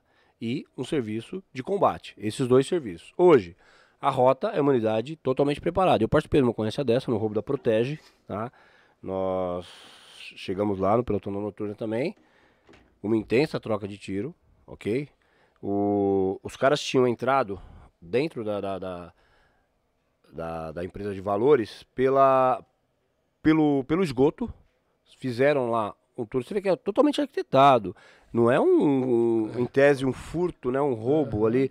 Não é uma coisa simples, meu. O cara mistura com engenharia, É né? Tem caras sabem. né, mano? Os caras tinham bote inflável. Olha aquelas aí, roupas de. É de filme New mesmo, Prime, né? Acho que é É, o nome daquelas roupas, é. né? Meu, os caras realmente equipados de fato. Estavam com ônibus, então eles deixavam o ônibus duas ruas para trás da empresa, ok? Fizeram, entraram pelo, pelo, pelo esgoto e acessaram o cofre da, É. da, da empresa, cara. Macaco hidráulico, abriram e caíram para dentro. Quando entraram, chegaram lá, já tamparam as câmeras de monitoramento, não porque eles queriam que, que não soubesse, pelo contrário, só que eles não queriam ver para que os agentes lá de segurança não soubessem a hora que eles estão saindo, não soubesse nada mais, perdeu o acesso visual, né? E aí startou para nós. Nós estávamos na zona sul e já fomos pro local. Quando nós chegamos no local, a- eu fui a primeira equipe a chegar no local, eu e minha equipe. Então eu desci, eu tava com um fuzil, falei pro, pro segurança, até um negócio louco, né, cara? O cara, na escotilha, assim, da, da guarita dele, quando eu cheguei, eu tava com o fuzil na mão, ele enfiou uma calibre 12. O Ele? cano da calibre 12, é. Caramba. Né? E aí, mas eu me toquei, cara, que era um vigilante. Você tem que tomar muito cuidado nessa hora. né? Os caras estavam super assustados, É. né? Aí eu com, o fuzil na mão aqui, eu falei pra ele assim, meu, baixa essa arma, polícia, você tá vendo? O cara tava meio atordoado. Aí ele puxou a arma pra dentro, a escopeta, né? Eu falei pra ele, abre que a gente vai entrar. Eu entrei e falei pra ele assim, onde os caras estão? Ele falou, estão dentro do cofre. Eu Falei, abre o cofre que a gente vai entrar. Aí, Caramba, velho. aí ele falou, não tem como abrir, cara. Isso é, pro- é programado. Hum. Então tem que ter só duas Vou pessoas. perguntar pros caras que tá lá dentro lá como que. Como que... Rapaz. Aí, meu. Só que São Rota tava de serviço, né, cara? São Rota é um, um santo que É ilumina a protetor. gente, né? Tinha o pessoal do COI também no dia. Olha o que aconteceu. Os caras continuaram efetuando roubo. Só que aí uma porrada de viatura de rota. Ro- Viatura de rota não anda sozinha, pra começar. Anda um pelotão, né? E esse pelotão já ali patrulhando, o pessoal do COI também. Uma equipe do COI viu um ônibus parado, achou estranho, aí foi ver. Quando foi ver, os caras já saíram com esse ônibus. Um bandido ficou, trocou tiro com a equipe do COI, morreu. E os caras já saíram. Uma equipe de rota, na época, era o Sargento Mariano, acho que o Walter, o Gilberto e o Chico. Essa equipe. Trombou com esse ônibus, cara. Você imagina, o ônibus, perseguição. Os caras bateram esse ônibus, desceram trocando tiro, saíram roubando os carros que davam para roubar. Aí ficou bandido morto no local, as outras equipes de rota chegaram, teve troca de tiro de novo no local. Resumindo, cara, dentro do ônibus, sacos e sacos de dinheiro, não lembro o valor agora, sacos e sacos de dinheiro. Um bandido ficou dentro do ônibus, o cara que estava pilotando não saiu na hora, foi preso esse cara, né? Teve alguns mortos, esse cara preso, entendeu? E a rota ela teve total condição de dar essa resposta. Eu tô falando, cara, de roubo com diversos fuzis. Dentro do ônibus ficou um monte de fuzil, pistola, muni, farta munição. É, mas os caras não vai pra brincar, não, velho. O, o dinheiro não deu pra levar pros caras. Recuperamos tudo, tudo. O ônibus era totalmente preparado, tinha um fundo falso, ele abria um Nossa sistema de escotilha, né? Para os caras saírem Isso no dentro do- ônibus. no ônibus, prepararam esse ônibus. Foi um, um plano bem montado. Só que deu errado, porque che- chegou a rota lá, esse pessoal do COI acabou detectando esse ônibus, né? Então foi uma ocorrência que teve esse desfecho aí bacana. Foi uma ocorrência bem bem difícil para se trabalhar, uma situação de crise bem difícil. E o que você me perguntou, essa pronta resposta, A rota, a tá rota tem essa condição. Hoje temos também. Sempre teve, assim. Baep hoje, eu acho que estão bem armados também. Tem fuzis, não estão no mesmo nível da rota ainda. Não estão em questão de armamento, né? Munições também faz muita diferença, tá? Eu acho que são coisas que tem que se repensar, porque tem munições, por exemplo, para um calibre de fuzil, que ela não vai transfixar um blindado, e tem munição que vai. Então são coisas também. E a rota ela tem esses dois tipos de né? munição, né? Então você, por exemplo, eu quando saía para trabalhar, eu usava dois carregadores com munição perfurante, realmente de blindagem, né? E dois carregadores de munição eh, mais amena. Por quê? Porque no primeiro combate, você vai, vai dar um tiro com uma munição muito potente, por exemplo, num- numa troca de tiro de um roubo de carro. É arriscado. Agora, numa ocorrência como essa, você faz a troca do carregador e você tem de fato um poder de fogo, porque os caras vão estar de blindado também, então você vai perfurar e vai conseguir é, realmente sanar o problema, né? Então nós temos sim, eu acho que nós temos na questão do combate direto, não há problema algum, não há problema algum. A rota está estruturada para isso, os BAEPs estão estruturados para isso, mas é o que você falou. Se deparar uma viatura de RP, dá, cara, velho. dois policiais, Chega cada um a com uma ponto 40, Chega da dó dos caras. não tem condição. Né? Então, é, será que isso é possível um dia acontecer? Tipo, O de quê? dar esse armamento pro pessoal do, do, do- do- da RP? Dar esse armamento também, porque aqui, na, na minha visão. É, mas foi o que ele falou, Fabinho. Eles Não adianta só recebem- armamento, tem que dar treinamento, então, tem que dar tudo, né? recebendo esse armamento também, ele falou, opa, o negócio foi, foi fortalecido ali. É. Mas assim, é, dá uma atualizada, né? Dá uma atualizada. Não sei se o efetivo se, se dá pra tipo, dar uma mesclada. E ó, você vai ter esse treinamento agora aqui. Você não é especializado, mas você vai ter um treinamento como se fosse. É. Porque, de repente, psicologicamente, no outro lado, vai falar, caraca, meu, É. não é a rota, mas tem o treinamento dos caras, um exemplo. Não, assim, mas tem que entendeu? ter mesmo, tem que ter essa evolução. É que é muito difícil, cara. Eu vou usar como exemplo é, ar- armas longas, né? Você tem que aprender a trabalhar com ela. É Por que, que eu tô ter, falando isso? Você não pode deixar arma na viatura, né? Ano passado a gente não usava nem bandoleira em armas longas. Era muito normal. E eu sempre gostei, mesmo na RP, eu levava uma calibre 12 para trabalhar. Uma vez teve uma, uma, uma ocorrência com uma deficiente mental, não é uma ocorrência de troca de tiro nem nada. Uma mulher bem violenta, armada de faca, né? E aí eu, eu tive que deter essa mulher, peguei as mãos dela, segurei, né, meu? Tinha o pessoal da, da ambulância para poder imobilizar também. E o cara que tava comigo, o meu colega de trabalho, o Pinho, ele tava com a calibre 12 na mão. Não conseguiu nem me ajudar na hora ali, É, né? porque não pode soltar dela, né? Mas hoje a gente tem armamentos que realmente dá, dá para fazer isso. Então, mas tem também arma longa no RP. Por exemplo, um comando de grupo patrulha, um comando de força patrulha. Esses daí têm um fuzil, carregam um fuzil na viatura também, utilizam um fuzil para trabalhar. Mas o que você falou, na minha ideia, na, na, minha visão, eu acho que tem que evoluir sim. Todas as RPs têm que ter também fuzil, tem que estar preparada para isso, porque num primeiro confronto ela tem pelo menos a condição de fazer a segurança dela. Né? Então há necessidade sim de ter um armamento mais pesado para uma RP também. Nesse caso dessa ocorrência aí do roubo que vocês que tinham ônibus e tudo mais, como que caiu na, na foi alguma denúncia? Como que a própria que empresa de segurança Se já ligou. informou pro Copom, falou Copom, estão roubando a empresa. Entendi. Certo? E aí nós fomos pro local. Caramba, mano, que louca história de filme. É. Falando nisso, eu assisti o documentário do Assalto ao Banco Central, um novo que saiu aí. É? Pô, eu gosto. Eu gosto dessas paradas de investigação. Sempre gostei.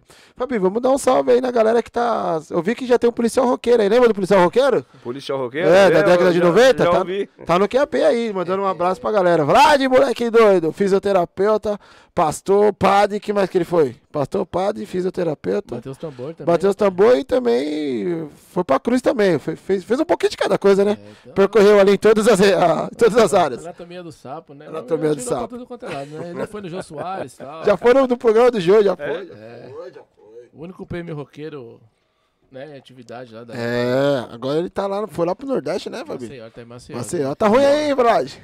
Será que faz muito frio aí, Ana? que não mandou o endereço pra nós? Fabi, tá a galera dando, dando um alô aí. Vamos, vamos dar uma lida? Só pra não deixar.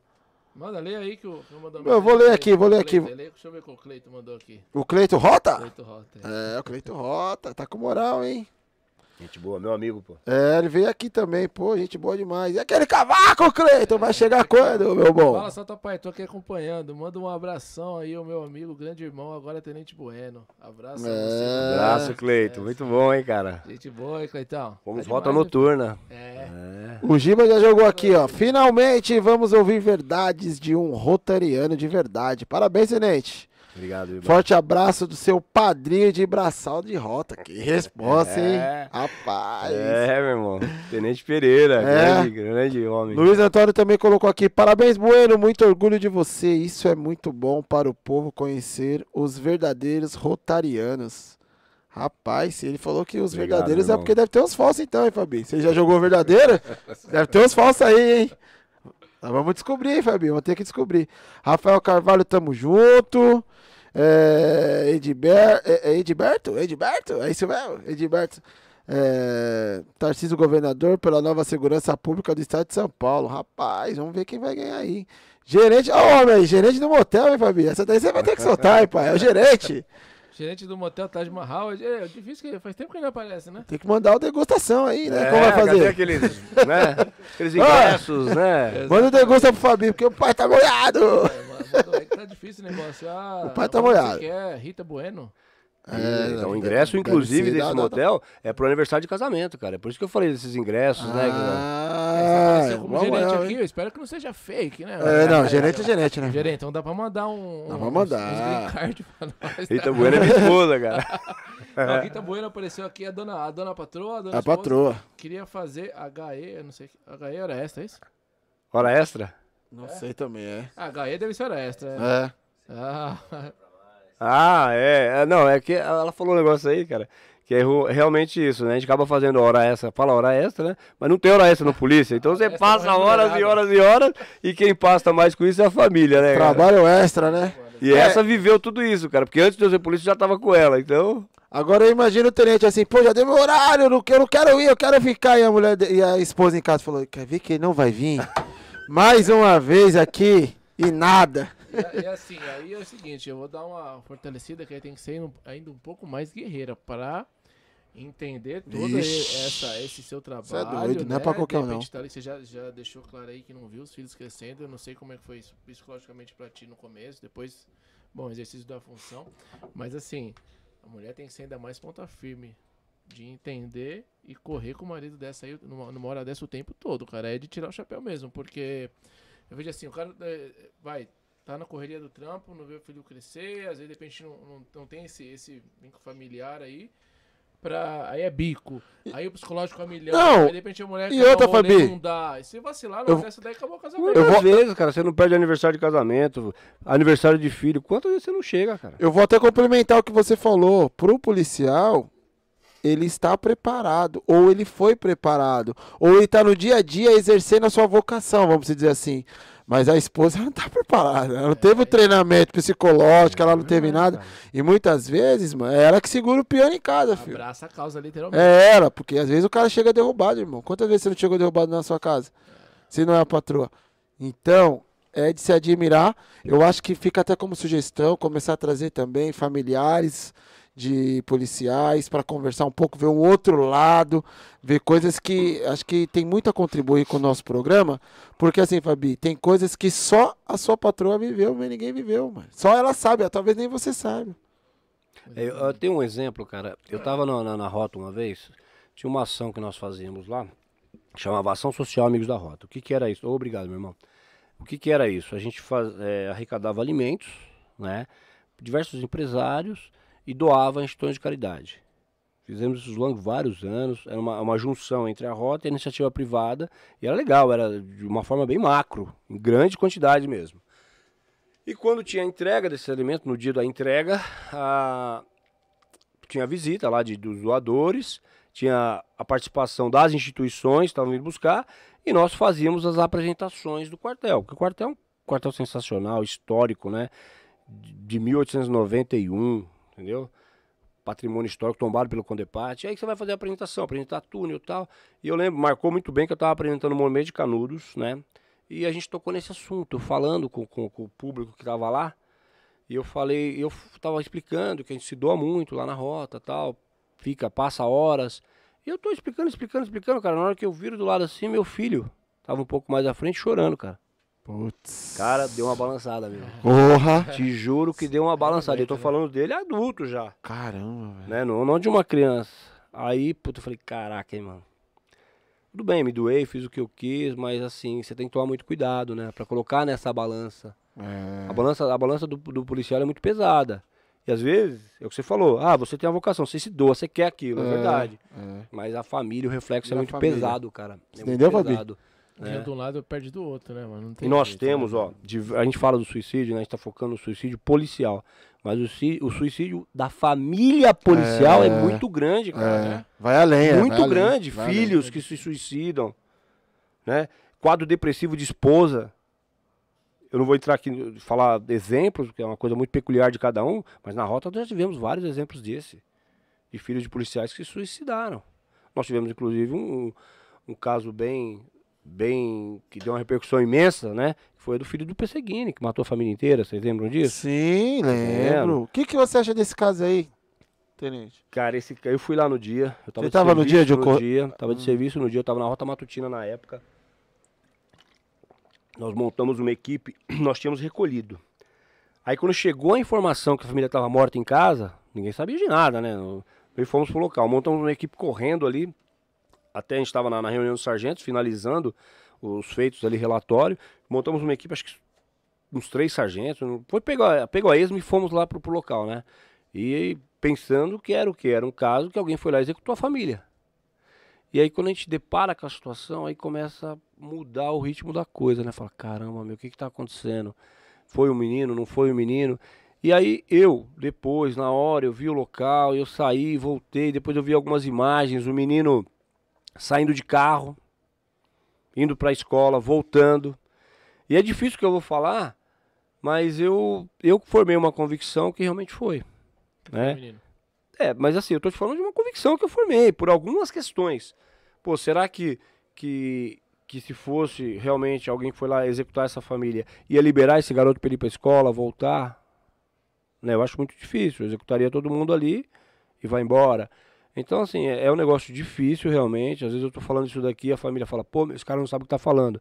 E realmente eu tô falando uma convicção que eu formei, mas o que de Sim. fato aconteceu Eu acho que esse caso aí, Meu. a gente vai vida na Terra daqui 20 anos, é, se você Toda vez que a gente toca vai nesse dar- assunto, tem gente que fala que foi, tem gente que fala que não Você foi. não vai ter unanimidade, cara. É. Eu vou te dar um exemplo agora. No Nordeste aconteceu um caso semelhante. Vocês viram? Não, não Agora, agora. Vi. Não vi. O menino, mais ou menos da mesma idade que desse garoto, Ele matou a mãe, o irmão de 7 anos e só não chegou, ficou o mesmo caso porque ele só baleou o pai.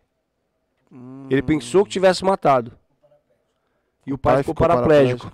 Caramba. Foi agora, recente, mês passado. Não sabia não. Né? E aí o que, que aconteceu? O pai ficou vivo e falou o que aconteceu. E ele se Porque matou? ele, não, ele, então, ele não se matou, mas ele não dava essa versão, ele tava dando uma versão que não, que não sabia o que estava acontecendo, que foram lá e atiraram na família dele, e era um garoto da mesma idade. Então é assim, eu, a, a, gente faz até uma analogia aí da, da legislação, né? Será que de fato a nossa legislação tá certa? Com qual a idade que tem que ser tratado Ixi. um adolescente para ser preso, ser punido de verdade? Ah, muito louco isso daí, tenente. Porque ontem ele tá até aqui, seu brother, hein, mano? É, o Terriaga, boa. Terriaga tá aí, ele até fez uma pegada aí. pergunta pro tenente. Ele é Isso aí. agente socioeducativo ou agente de apoio socioeducativo Agente de apoio socioeducativo. da Fundação Casa. Esse cara vivencia, então, Putz, muito pesado isso que a gente tá falando. ele contou ontem aqui várias histórias, várias situações. Fiz E. aquela do. do, do Pô. que era gente boa demais, que arrumava tudo. ah, Ele o chinelo, contou de um agente que era parceiro de to... parceiro assim, né? Mas se dava bem com Humano, todo né? mundo. Mano, Se dava bem com todos os internos. É- Era um cara que assim, jamais ele seria um uma pessoa pra ser refém, um alvo, pegar se tivesse uma rebelião. É, é. vai pegar todo mundo menos eles. ele. Porque ele era o tipo daquele cara, foi até o exemplo que ele citou, né? Que quebrava o chinelo de um interno, ele ia lá e arrumava e tal, ele, né? E aí na primeira oportunidade que teve, os caras pegaram ele. O que, que fizeram, Fabi? Solta o Pegaram resto. ele, seguraram o, menor, o menorzinho deles, enfiaram um cabo de vassoura, goela abaixo. Inteiro nele. Olha. Esse, ó. Rasgou tudo e já era. É, quando tu falou dessa. eh, até onde vai? Até onde Então. vai, vai ter que tratar tal pessoa. Aí- Porque pra um cara, um, um- um menino, um moleque, uma criança, não sei, tinha 15 anos, É. fazer um negócio desse, pra um cara que sempre tava dando uma força, segundo ele contou, né? Que a gente fala assim, pô, teve uma rebelião, vai virar lá, que eles falam. É. Pô, eu acho que ele vai ficar com o braço cruzado, porque ninguém vai mexer nele, não, mano. Não, cara, é. Enfiaram um cabo de vassoura. ele Goela abaixo. Cara, você goela abaixo. Como é que você imagina uma situação dessa aí, de uma pessoa de 15 anos fazer isso daí? Mano, né? é Então nós temos um ECA, que é o Estatuto da Criança e do Adolescente, Adolescente. totalmente obsoleto, totalmente ultrapassado. A realidade é outra hoje, cara. Rapaz, eu fiquei assim, é ele, ele doido, ficava mano. falando, eu ficava aqui imaginando. Falei, como é que pode, velho? Aí você pega um moleque de 12 anos, armado, roubando de fato. Que ele- eu tenho uma ocorrência com o moleque, cara. Sem brincadeira, meu. Trocamos tiro, esse moleque morreu. Na época a gente socorria, eu coloquei ele na viatura pra colocar ele pra socorrer. Peguei com uma mão só, Nossa. roubando uma residência. franzino era. Era o cara mais violento que tinha na residência. Sabe? Chegaram na hora que eles estavam roubando a residência. Chegamos nesse roubo à residência, né? Uma troca de tiro, esse moleque veio a óbito. Meu, pra pegar o moleque assim, e aí a gente entra num monte de coisa, né? Legislação ineficaz. A cabeça do policial, o filho da mesma idade, tô só fazendo um. um- Claro, um- claro. Pô, peguei o moleque, quando eu pegava meu filho no colo, peguei o moleque com a mão só, joguei na, pra, E pra a mente socorrer. faz lembrar né? disso daí, né? A mente faz lembrar Tudo. disso daí. Mas agora, a gente tem que ser profissional. E os legisladores têm que mudar essas leis. Não dá mais, tá obsoleta.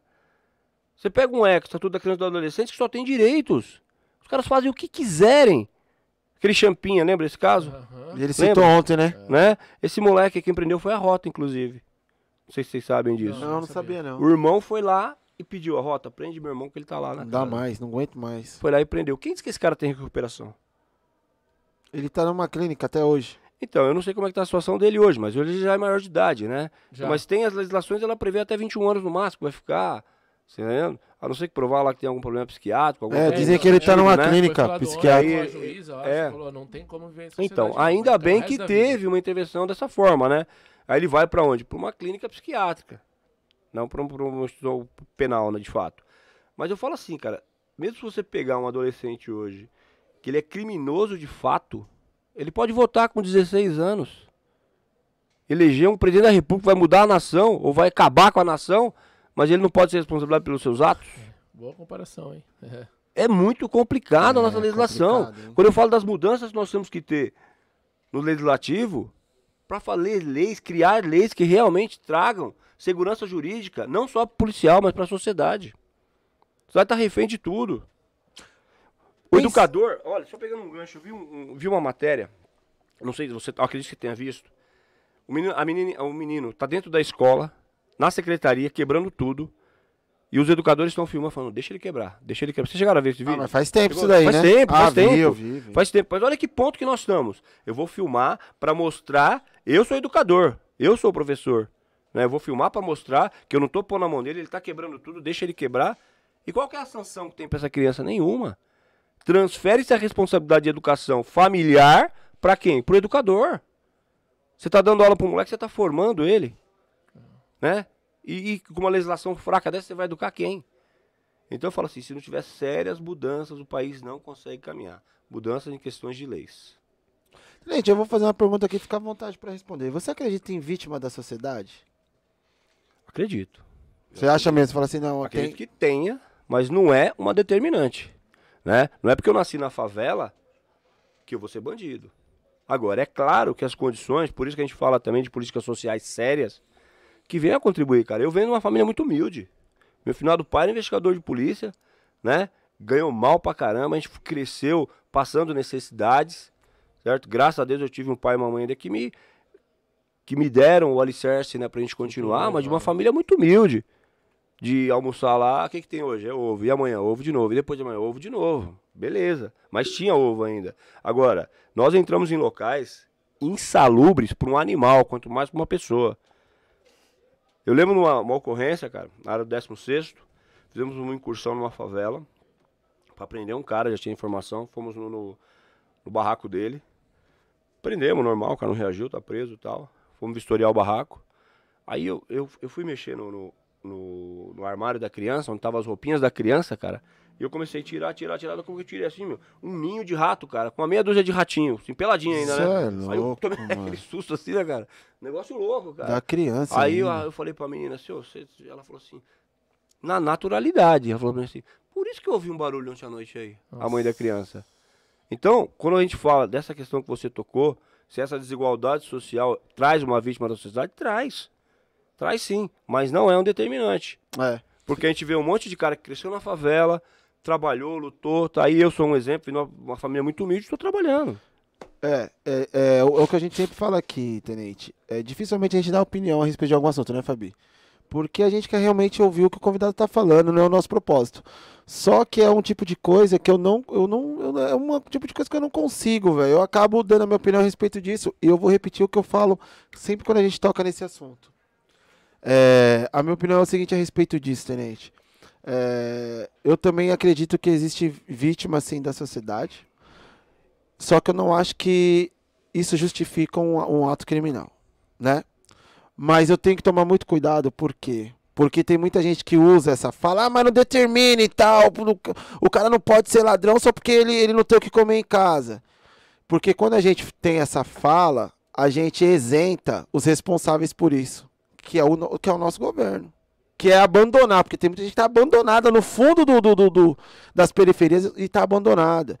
Então, assim, não determina, né? Não determina, mas não vamos deixar de esquecer que tem que chegar recurso lá que não chega Exatamente. né? Eu tô falando Exatamente, isso cara. porque eu vivencio isso todos os dias. Já contei várias vezes a mesma história, vou repetir. A gente já chamou a atenção de aluno porque bateu a porta da sala de aula, falou: "Pô, meus, por que que você tá batendo a porta? Vai quebrar a porta da escola, a escola é de vocês. Você não tem porta na sua casa não? Não. Na minha casa não tem porta. Eu nem sabia que a porta batia. Então assim, o, o, ao nível do negócio, né? Agora, falar que a vida de uma criança dessa é fácil não é. Não é. A criança ela vive num contexto totalmente adverso, com todos os parentes envolvidos no crime. Ela por si só, ao crescer, ela tem que ter o entendimento do que é certo e do que é errado e ela sozinha tem que decidir, eu não quero ir para o caminho que todos ao meu redor estão, mas eu não quero. Para uma criança de 8, 9, 10 anos, não é fácil. de uma responsa que não cabe pra Você entendeu? É muito difícil. É verdade. E mesmo assim, eu acho que não justifica. Eu acho, fala assim, pô, não justifica. Mas falar que é fácil não é. Então, eu, eu sempre prezo por isso. Eu falo, a gente tem que tomar muito cuidado, porque realmente tem vários que vieram de família pobre, que venceram, mas não foi fácil. E a porcentagem dos que venceram, na minha opinião e pelo que eu vivo, ainda eu vejo que é menor do que o dos que não conseguiram vencer. Se eu pegar a periferia hoje que eu trabalho, É... é muito difícil, é muito difícil. Não é impossível. Mas é muito difícil de 10 crianças que vivem nesse contexto, 9 ser alguém na vida. É muito difícil. É só se realmente alguém ir lá e falar assim, vem cá. Porque do jeito que ela tá ali inserida, tô falando isso porque teve um momento, tenente, que a gente fez um, vamos conhecer aqui a região que a gente trabalha, vamos fazer um, um eles, eles dizem que é percurso para conhecer o território. Eu sei, eu, eu trabalho numa região difícil, de difícil acesso e tal. E aí eu fui conhecer o percurso, Fabi. Porra, cara. Triste, né? Pô, demais, demais, demais, demais, demais. É, o aluninho de, com seis anos ele tem que subir dois, três escadões de não sei quantos degraus para chegar na escola. E aí quando chove, o moleque não chega. A gente fala assim, pô, mas você tá faltando muito, né? Pro último não deu, tava chovendo. Pô, mas você é de açúcar, meu, você não pode vir na chuva? Não, não dá pra ele vir na chuva. Não dá. Não dá. Depois que eu fiz o, o caminho territorial, não dá. Então, assim, totalmente abandonado, falta recurso, falta um monte de coisa, vive no meio do esgoto. Então não é fácil pro cara sair dessa situação. Mas ainda é possível sair. Mas se eu falar que é fácil, eu tô mentindo e eu tô isentando o dever do Estado, que é de cumprir com, com a educação, com a saúde. com essas Saneamento básico, Saneamento cara, você básico. não tem. Porra, que- o mínimo, sofrimento? É o Fabi. E se contágio, se eu tiver errado, você me fala. O cara é tudo mais difícil, pô. Talvez esse, esse menino aí de 6 anos que tem que subir esse monte de degraus aí de escadão, o, o, o rango, a comida, o lanche dele é lá na escola. Não, vai, vai, vai só pra Se comer. bobear, ele não tem como. Mas só pra comer. É, chega bem lá, Isso mesmo. chega lá e dorme. Ele só Cê come e dorme. sabe que eu vou te falar uma coisa? Fica acordado a noite toda, isso, né, mano? Eu vejo uma questão um pouco mais macro. Tudo isso é responsabilidade do Estado. Essa ausência, essa ausência de poder público numa, numa, numa favela, numa comunidade. E sabe onde que estoura isso? Na mão da polícia, cara. É, sim. Ah, mas a polícia não fez nada. Mas não é a polícia que não fez nada, cara. Só que quando chegar lá na frente, que esse garoto que sofreu tudo isso, sofreu tudo isso, eu não tô tirando esse, essa, essa- esse fardo das costas, não, vira vagabundo porque quis. Não é. Tem cara que vira vagabundo porque quer, porque a gente tem playboy de família boa que vira vagabundo. Vira, sim, Outro dia sim. nós tínhamos aí no auge a princesinha da Cracolândia, não sei se Eu vocês vi, eu viram. vi Uma essa família boa vi. Em que o próprio irmão falou, meu, tá dispensado, mais ou menos assim, né? O que ela fez. Mas vamos lá. Só que quando chega no último estágio, qual que é o último estágio? É o moleque no crime. Aí troca tiro com a polícia e morre. Aí sabe de quem que é a culpa? Da polícia, cara. A sociedade, não a sociedade em geral, mas esses caras que maqueiam as mídias, aí falam, ah, a polícia que é violenta, matou um menino de 15 anos. Aí ninguém vai falar que teve ausência do Estado, que esse garoto Durante não 15 tinha, anos. não tinha durante 15 anos, É, né? é. Então, essas coisas assim, cara, que a gente, a gente acaba não enxergando e ficando naquele imediatismo, é a polícia, é a polícia, é a polícia. Eu acho muito contrário, cara. E não é nem divulgado isso. É, muitas coisas que a polícia faz, isso não é só uma prerrogativa de rota, como eu citei agora da, da Ação Social Amigos da Rota, que nós fazemos lá, mas todas as unidades fazem.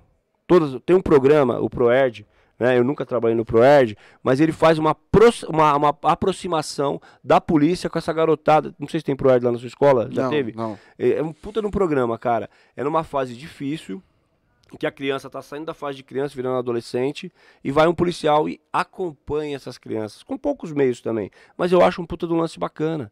Essa proximidade da polícia. Isso muitas vezes, se você conseguir salvar uma vida ali, cara, de não ir pro crime, já valeu a pena. Já. É.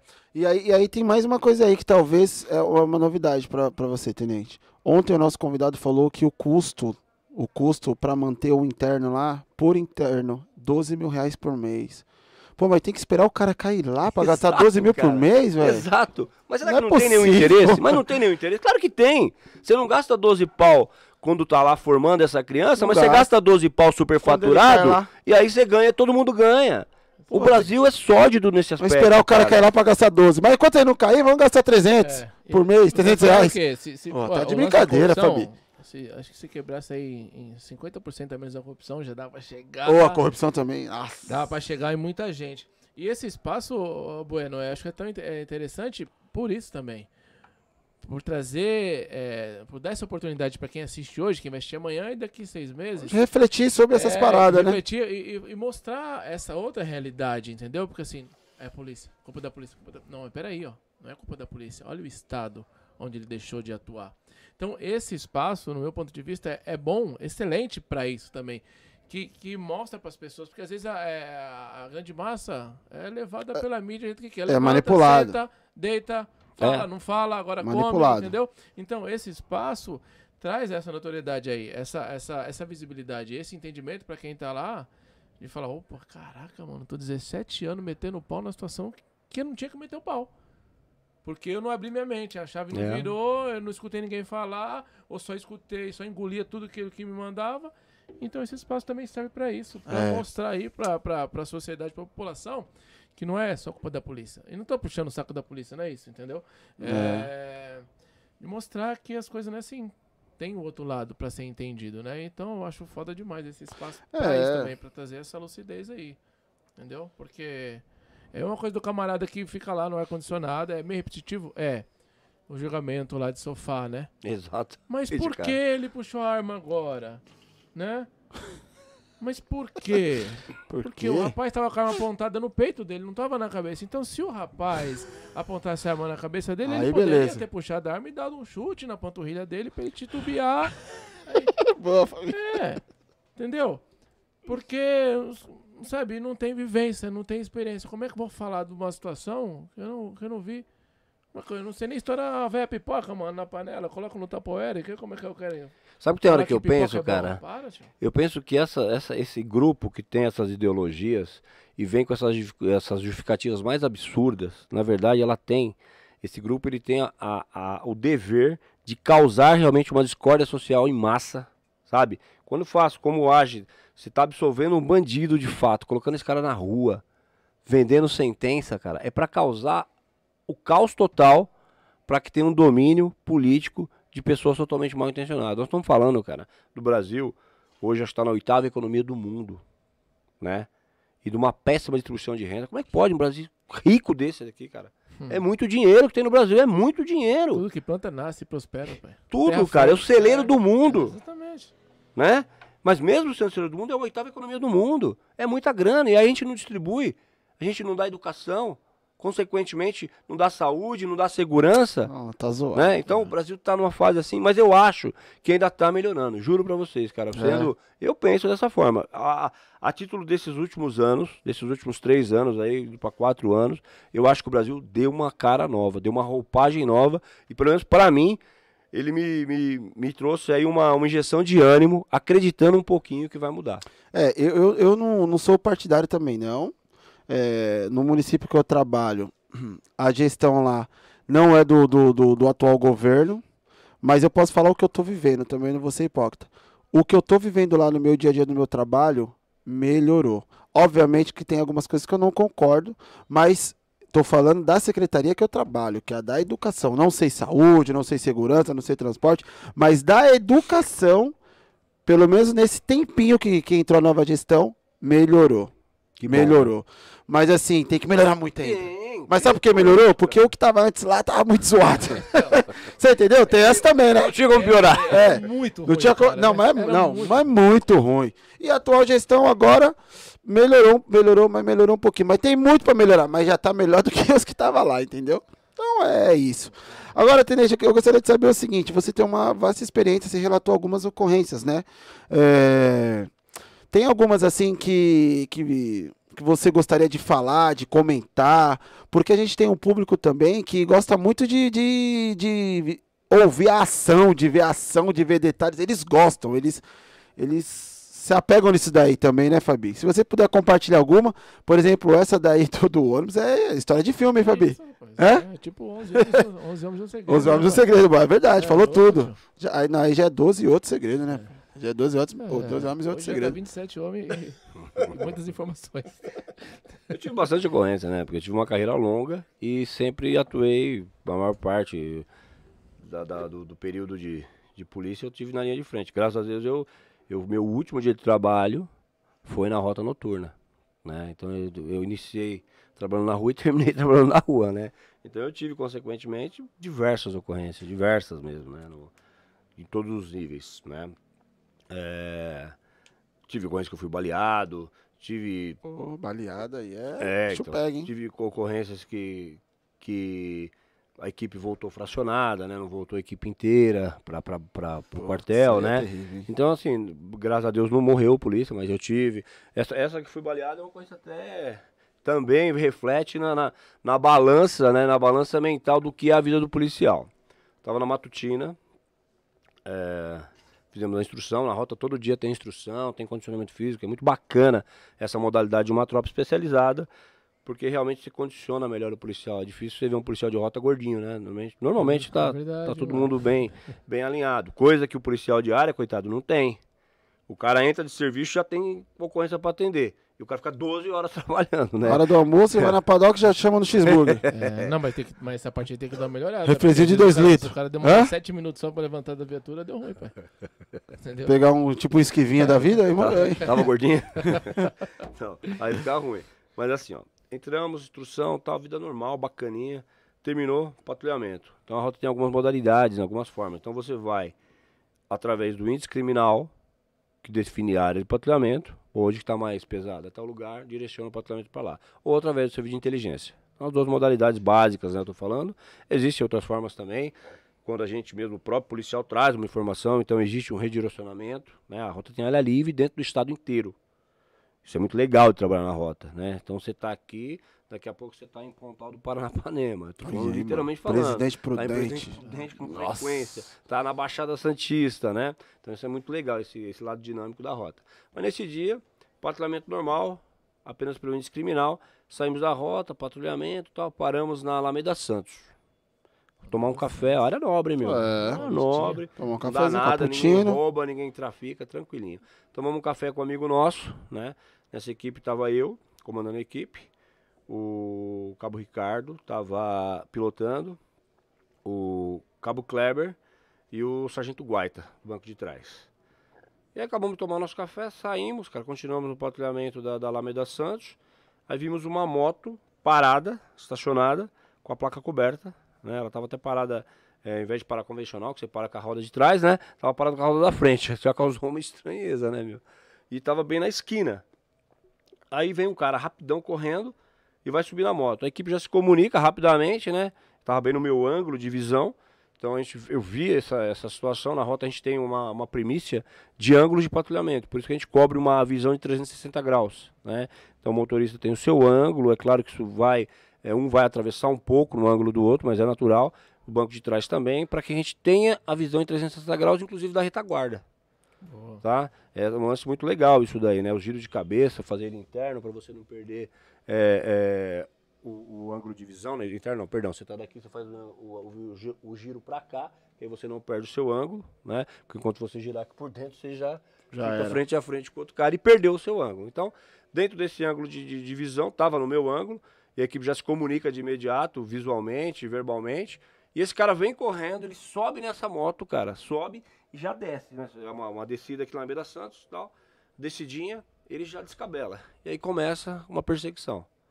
Ricardo tocando, toca muito. Aí vamos lá, meu, vai, começa, vai daqui, vai dali, vai dali, nada de parar, e vai, descabela, descabela. Daqui a pouco perdemos o ângulo de visão, cara, do cara. Puta, sumiu, cara. Mas fomos no Azemuth, né?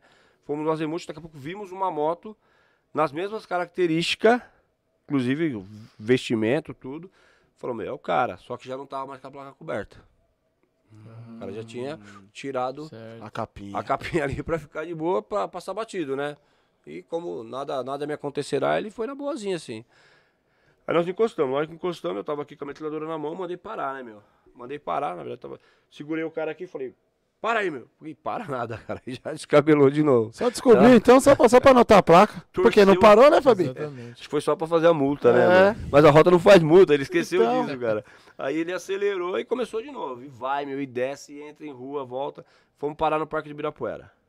Caraca, O Parque de hein? Ibirapuera, esse cara começa a fazer um peão, daqui a pouco esse cara cai com a moto. Deu um totozinho, lá caiu, nós descemos. Quando eu desci, cara, eu tava do lado direito, né? Eu desço e vou até ele pra fazer a abordagem. O cara, o cara caiu com a moto e ficou meio, meio que deitado. Quando eu fui assim, cara, o cara efetuou um disparo aqui, ó, meu. Mas Não brincadeira, deu né, nem cara? tempo de ver, mano. Não deu, porque a arma tava assim meio tampada na blusa. Ele, pau, deu um tiro aqui, pegou aqui no meu braço, cara. Caramba. Deu uma arregaçada, bicho. Mas abriu mesmo, né? E eu tava com a metralhadora na mão, já efetuou os disparos. O Kleber também já efetuou disparos, que tava no ângulo dele também. Bom, resumindo. Uma ocorrência bem marcante, né? E graças a Deus foi a única vez que foi baleado.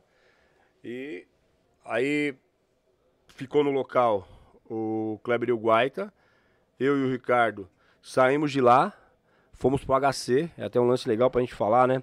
Porque quando você vai socorrer um policial, você tem que pensar onde que você vai socorrer esse cara. Porque se você levar ele Pode pra, pra qualquer pra um hospital, né? hospital que não tem recursos, né? É. E a gente fala de policial, mas tu fala de qualquer pessoa de bem, Sim. tá? Pô, Deus o livre, seu filho sofre um acidente. Tem um hospital bem pertinho, mas ele tá. Você vê que ainda tem condições. Ser um HC da vida, vai pro HC, cara. E foi justamente isso que nós pensamos. Falamos, vamos pro HC. Aí fomos pro HC, eu fui socorrido no HC, né? A equipe ficou desmembrada. Eu mesmo modulei na rede rádio, eu mesmo informei a situação que a gente estava, né? Informei que tinha tido a troca de tiro. E graças a Deus deu tudo certo, né? Fui socorrido, tô bem. Então minha, minha equipe voltou desmembrada, porque eu fiquei internado, fui fazer uma cirurgia, aí tirei daqui pra pôr aqui e fiquei lá um tempo no HC. E é uma ocorrência bem marcante, né? Falando de ocorrência. Sim. E, e finalizando. O que que esse cara, por que que ele fugiu? É isso que eu verdade, né? perguntar. Senão não tem, É. não tem o gran finale. É, ele tava roubando uma padaria, cara. Caramba. Roubando uma padaria, fazendo um assaltozinho sozinho, né? E deu errado. Quis ir pro confronto, acabou dessa forma. É, meu. Mais um pouquinho ele ia roubar a padaria que, que os caras tá tomando café. Você vê, não sei o que passou na- passava na cabeça dele, mas caiu com a moto. É. Aqui. Não, os caras vão pra Fé, vida ou morte, mano. Já aqui não dava nem pra ver, né? Eu É. trabalhei ali em frente ao MASP e eu vi uma uma situação de- uma situação de roubo, mas era depois, né? A gente ficou sabendo que eu tenho uns caras que ele conhece, ele- eles conhecem os relógios dos magnata, né? Conhece, cara. E era um cara numa moto que, que pegou um, um relógio de um, de um senhor lá naquela na rua dos Estados Unidos, tem a Galeria dos Sei. Pães lá, né? Uhum. E disse que o relógio era mais de 50 mil reais. Mas ali no cruzamento ali do, do MASP, com aquela, esqueci o nome daquela, Alameda Casa Branca, pegaram, pegaram, Pegaram? pegaram o cara lá e falaram que depois, né, conversando lá, e todo mundo vai, quer, quer curiar, saber o que é, né? E esse cara aí era especializado só em pegar o relógio dos caras. E na época eu nem imaginava que tinha um relógio de 50 mil reais, entendeu? Isso, isso tem uma cota. é, exatamente. É, Você já citou vários Conhece, nomes aí, hein, uma coisa que eu, ad- que eu admiro, eu, Boa, eu. Digão também gosta pra caramba. É. Não sei se dá pra enumerar, porque muitos parceiros, né? Realmente tem que ser parceiro de verdade. É, em relação, quando tu foi o antigão, você falou do- dos caras do toque, porque que tem que ter os caras bons no volante, né, meu? E um- uma equipe, assim, de repente não vai esquecer de alguém, mas você poderia, assim, enumerar uns caras que você, pô, esse cara aqui eu sei que de repente, não sei, daria vida por mim, tem que dar mesmo, um pelo outro, né? Mas uma equipe, assim. Que ficou marcado, Celessa, a Celessa, Que ficou sabe? marcado Dizer na assim, sua, entendeu? na sua carreira, na "Caralho, sua trajetória. caras, né? Tem essa equipe Tem mesmo muito, que eu né? citei, uma equipe excepcional, né? Hoje Cabo Ricardo, Cabo Kleber, Sargento Guaita, né? A equipe que estava comigo, excepcional. Ocorrências assim, porque na- nas ocorrências de gravidade, na verdade, ela é o teste máximo que se tem, né? Para eu atravessar uma velhinha, é tranquilo, todo mundo para a viatura, desce, É. atravessa. Agora na hora que o chicote estrala mesmo é que você vê quem é quem é. Né? jogo Nintendo, né, pai? É lógico. Na hora que o Morumbi tá lotado, pouco que vão jogar, hein? Mas assim, teve pessoas fenomenais ao longo da minha carreira, né? Desde quando eu entrei até agora. Se eu for elencar, é, o Pinho trabalhou comigo na RP, tivemos ocorrência com o Vento Morte junto, né? É, Frari, Gué, Matiusi, sabe? Caras assim que me ensinaram muito. Aí você vem evoluindo na rota. Guilherme, Colivati, né? Colivati era um barato, cara, um cara sensacional, meu. Ele, na época, ele era o sargento mais antigo nosso. E você não dava nada pro Colivati, né? Gordinho e tal. É, meu, puta de um polícia, cara. Fenomenal, Aí. bom pra caramba. É difícil. O Du, Harry, aquele cara que eu falei pra vocês aí, que, do, que tava acompanhando o score, tem várias ocorrências com ele também. Gilberson. Puta, o cara sensacional de polícia. Então, a polícia, eu acho que na rota com mais ênfase ainda, é porque a rota é um preço caro para se trabalhar. Então, o cara tem que realmente gostar de trabalhar lá. A rota é um lugar onde não aceita é, é, meios profissionais. Tá? Então, pro cara, por que, que eu falo isso? O cara trabalha na rota, vai, mora aqui na Zona Leste. Vou trabalhar lá no centro de São Paulo. Vou de carro, beleza. Custo do carro, pago gasolina a mais, tenho que ter um estacionamento porque você não acha vaga. Uhum. Então, para trabalhar na rota já é mais caro, né? Vou trabalhar na rota. Pô, meu, vou comprar um coturno melhor, vou comprar uma faca. Então tem um custo também para isso, Isso sai do bolso de cada um, né? que sai do bolso de cada um. certo? Então eu vejo um pessoal muito comprometido, não que na área não tenha, tem excelentes profissionais também, mas você tem também aqueles profissionais que estão ali no básico, né? É o cara que, meu, vou usar o que o Estado me fornecer, eu não vou investir para comprar nada, né? Eu lembro uma vez eu estava no fórum, cara, é, quando eu falo de investir, né? Aí tinha um ladrão no fórum, naquela época eu tava na carceragem assim, e eu queria trocar uma ideia com ele para passar umas informações, né, meu? E aí eu colei nele, comecei a trocar ideia com ele e tal, tal, tal, tal. Ele falou pra mim assim, ó, meu, vou falar uma coisa pro senhor. Foi bem tranquilo, né? O cara já é antigão, maduro, meu. Ele falou assim, ó, eu tô no veneno com os bandidos aí. Eu vou te passar. Sabe por que eu vou te passar? O cara fazia uma leitura corporal. Bandido, hein, meu? Bandido antigo. Ele falou assim, eu vou te passar umas informações, mano, porque eu tô vendo que você é um policial diferente. Eu falei, por quê? Aí ele falou assim, ó, tô vendo que você tá com rádio. Na época, a gente comprava um rádio para ficar na frequência da polícia, a polícia não tinha rádio naquela época, né? Tinha um IAESO, IACOM, tinha alguns radinhos assim. Eu tava com rádio, era caro, meu. Pra nossa época, nossa realidade, era caro. Aí ele falou assim, eu tô vendo que o senhor tá com uma segunda arma. Eu tinha uma arma particular, né? Então ele fala assim, o próprio bandido, ele percebe o policial que se doa mais. E acabou até ser, passando diversas informações, né? Que é usual isso daí. Bandido não é que ele passa a informação porque ele gosta do polícia, ele passa porque ele quer atrasar o lado do outro bandido. E ele estava preso, acabou passando diversas informações que eu utilizei depois para executar o trabalho, né? Então, é, na rota a gente tem muito esse lance do cara se doar de fato. É, eu vou te ajudar aqui na, na, na pergunta também. A gente aqui é, a gente valoriza muito a velha guarda. O que, que a gente quer dizer com isso? A gente quer dizer que as coisas, a, a, continuidade de qualquer coisa nessa vida, é, ela, ela, tem como princípio quem chegou primeiro. Então, quem chegou primeiro dá o start, né? E depois vai passando para quem chegou segundo, para quem chegou terceiro e vai tendo uma continuidade. Então, a, a rota, ou qualquer instituição, ou qualquer batalhão dentro da, da, da, instituição, só é o que é porque teve os primeiros lá que iniciaram, que foi passando, né, né, Fabi?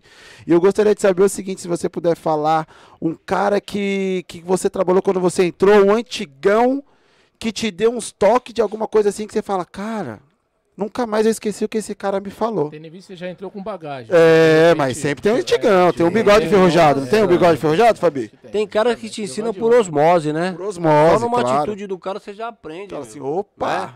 E tive vários, na rota tive vários, cara. Morelo. Morelo puta de um piloto, cara. Sensacional, além de pilotar, patrulhar. Eu falo de cara antigo, Por né? exemplo, ele, o que, que ele te ensinou? Por exemplo, o olhar técnico. Olhar técnico. É, que você vai vendo, o cara tá dirigindo, mas ele tá patrulhando, ele tá vendo. A descontração. Descontração. O serviço de rota, importante. você não vai ficar trocando uma ideia ali, olhando pro, pro, pra cara do polícia. Mas ele tem que ter uma descontração. É claro que não pode passar dos limites, porque o nosso objetivo é patrulhar.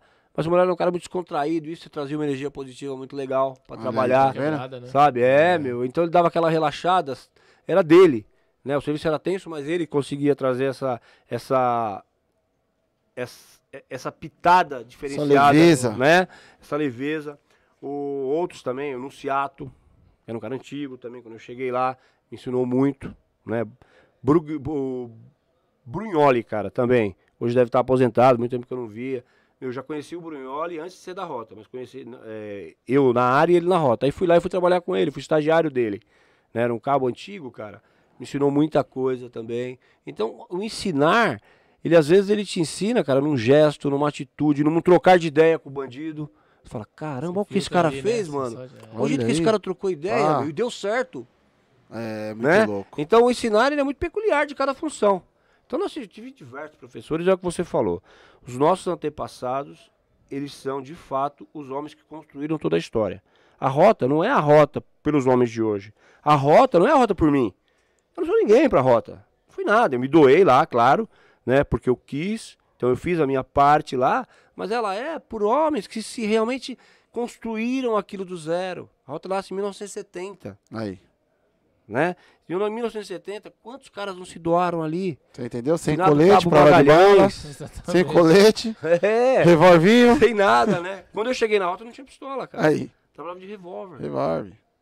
Legal, né, cara? Assim, você usava um revólver sobressalente. Revólver é muito bom, né? Não sei se vocês gostam de dar tiro, mas revólver é excelente. Não, não, eu fui num stand de tiro aí pela primeira vez. Não gostou muito? Não, gostei, mas teve. Teve algo assim muito curioso. Eu não, eu não tinha noção do, do sistema. Do, não, é sistema não, não é sistema emocional, mas eu não, eu não tinha emoção da, da alteração que dá no nosso organismo na hora que você dá um, sobe uma adrenalina um- num stand de tiro. Que ele quase desmaiou, velho. Tanta emoção. Ele né, deu dois É. tiros, sentou no banco, falei, que foi, Dê? Se baleou aí? Falou, não, meu o coração disparou, velho. E é isso aí mesmo. E é isso aí mesmo. Ficar assim. O homem ficou travado, falei, ponto, vai dar um infarto no meu irmão. Como É eu vou uma levar pra casa? dar tiro, cara. Sabe por quê? É Primeira vez que eu de- que você tira o estresse, você não pensa nas dívidas, você não pensa na briga com a mulher, Ah, isso é você não pensa mesmo, que o carro tem que trocar a concentrado, né? bomba, né? O momento do tiro mesmo, cara, é maravilhoso. É. Maravilhoso. Amanhã eu tô saindo cedo, eu vou lá no Paraná pra auxiliar numa instrução de tiro, inclusive. Legal. Que é um negócio bacana, né? Então, olha o intercâmbio que a gente faz, a gente vai pra lá. Por isso que os CACs também cresceram muito no Brasil. Agora com as legislações mais favoráveis, espero que melhore mais ainda, com novas legislações sérias. Se a gente for ver hoje Brasília, o, o- a pessoa que for CAC, ou ela tem o porte inerente a ser CAC. Então ela pode andar armada de fato. A legislação estava tão ruim há pouco tempo atrás que o cara tinha um acervo de arma e para ele ir pro stand, ele não podia estar com uma arma municiada. Hoje já melhorou um pouco, sabe? Mas ele tem que ter essa liberdade, ele tem que ser responsabilizado se utilizar errado Claro. e com seriedade. Mas, pô, pago meus impostos, quero comprar minha arma, tem que ter, né? Então, voltando nesse assunto de, de, de, de dar tiro, cara, é um momento realmente pra... Tiro tem duas vertentes, ou você ama ou você odeia. Tem cara que vai pro stand assim, "Puta, não é pra mim, me assustei, deu tiro, é. não quero mais. Mas a maior parte que vai, cara, acaba gostando. É, o menino quase desmaiou nos dois primeiros, mas depois pelo vai amor de Deus, hein? parar. Não queria É, parar mais. não, aí pronto. Aí é só o bolso que faz parar, né? pai? É, nós ganhamos, nós ganhamos um vale lá de um convidado que veio aqui e o dono do stand falou, ó, dá uns tirinhos aí e tal. E eu vou falar pra você, eu não sabia nem que a arma era tão pesada do jeito que é, hein? Rapaz, fiquei com a dor no, no punho depois, mano. Falei, caramba, é tão pesado assim. Como os caras andam com isso daí na cintura? Porque eu nunca tive contato. Falei, meu, como que os caras andam com isso daí na cintura, velho? Né, Fabi? Você já imaginou o peso que o policial tem sobre Então, é. Colete, cinturão, arma, né? Coturno. Mais o peso do corpo. Não, mas uma função normal só o peso É. do corpo, Você né? entendeu? A função de um policial, Tudo cara, isso é mais o peso. Psicológico a milhão, tudo. Fração de segundos pra tomar uma É decisão. embaçado. Não é difícil, Fabi? Eu saí da polícia com duas hernias de disco, cara. Aí. Aí. Toca a vida, mas... Mamãe. Teve um convidado que veio aqui civil. Eu também achei interessante o que ele falou. Ele falou, velho, eu, era, eu comecei na barca motorista e tal. E aí teve um dia que o, o cara do lado, não sei se era o delegado, não sei quem era, falou assim. "Ô, me diz uma coisa, se a, se a gente precisar sair da viatura daqui pra abordar uma ali, como a gente vai sair daqui? Você colou no carro da frente, filho. Pelo amor de Deus, você é policial, tem que dar um espaço. Se precisar sair. E ele não morre. Ele é inocente, falou que parava no semáforo. Normal, pensei que ele tava dirigindo o carro. Colava O carro particular, colava. Como é que nós faz aqui? Falei, e agora? Como que nós vai sair daqui? Uma coisinha simples, né? Faz toda a diferença, né? Sim. faz toda a diferença, não faz? Que muda totalmente, cara, né? Como é que você vai sair se Imagina. realmente o Você Scott entendeu? está O lá? bicho pegar aqui, como ela vai fazer, filho? Vai pular da viatura? Eu lembro uma vez, cara, a viatura tem que ser estacionada de ré. Aí, eu também não sabia. Sabia disso aí, Fabi? Não. Porque você tem que ter a condição. Porque quando você chega, você faz a leitura do ambiente, tá tudo ok, né? Primeiro você faz ali a leitura do ambiente. Tá tudo beleza? Tá tudo beleza. Você deixa ela da melhor condição de sair. E alguém tem que estar ali permanentemente, cara, não deixando o outro carro vir fechar. Imagina você vai tomar um café numa padaria, aí você coloca a viatura de frente. E eu fiz isso quando eu era recrutinha de polícia, né? Lá em Pinheiro, cheguei com Faz parte. frente, assim, Faz parte. E achei que tava abafando, né? não, Quero né? ver quem vai ter coragem de parar na frente. E era um Opala ainda, né? Aí, Eu coloquei o. Opala lá de frente. E aí chegou um polícia antigo e falou pra mim assim, por que que você pôs de frente? Eu falei, não, meu, é prático. Eu falei, que prático, meu. Né? E na época era meio risco. Passei idiota, meu. Entendeu?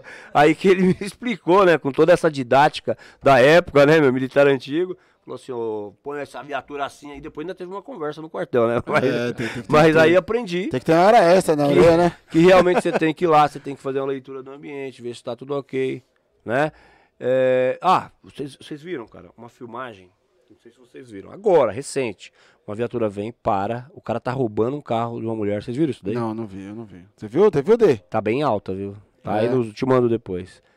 Cara, o polícia chega assim, ele encosta, desce, mas eu não vou fazer isso em tom de crítica não, tá? Sim. Eu vou fazer isso no tom de que, às vezes, cara, se você pisou numa viatura, indiferente de você estar fazendo um serviço administrativo ou você está patrulhando, você tem que incorporar que você está patrulhando, que você está caçando bandido. Porque se você esquecer disso, acontece isso.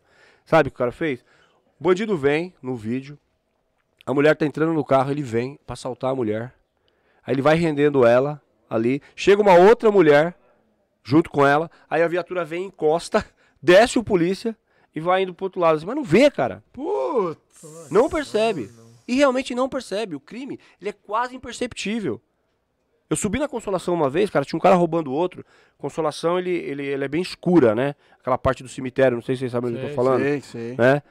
E eu subindo assim, aí eu vi o cara encostado assim no outro, cara. Aí eu tava até com o Guilherme, falei, "Ô, Guilherme, vamos abordar, mano. Descemos pra abordar. Abordamos, não tinha nada na mão do cara. O ambiente é bem escuro mesmo, cara. Aí separamos pra trocar ideia. E o cara tava estático e o outro, não, nada a ver, meu amigo e tal. Aí começamos a trocar ideia, trocar ideia. E o outro não falava, o cara tava em estado de choque, na verdade. Aí no final, pá, ideia vai, ideia vem, começamos a olhar.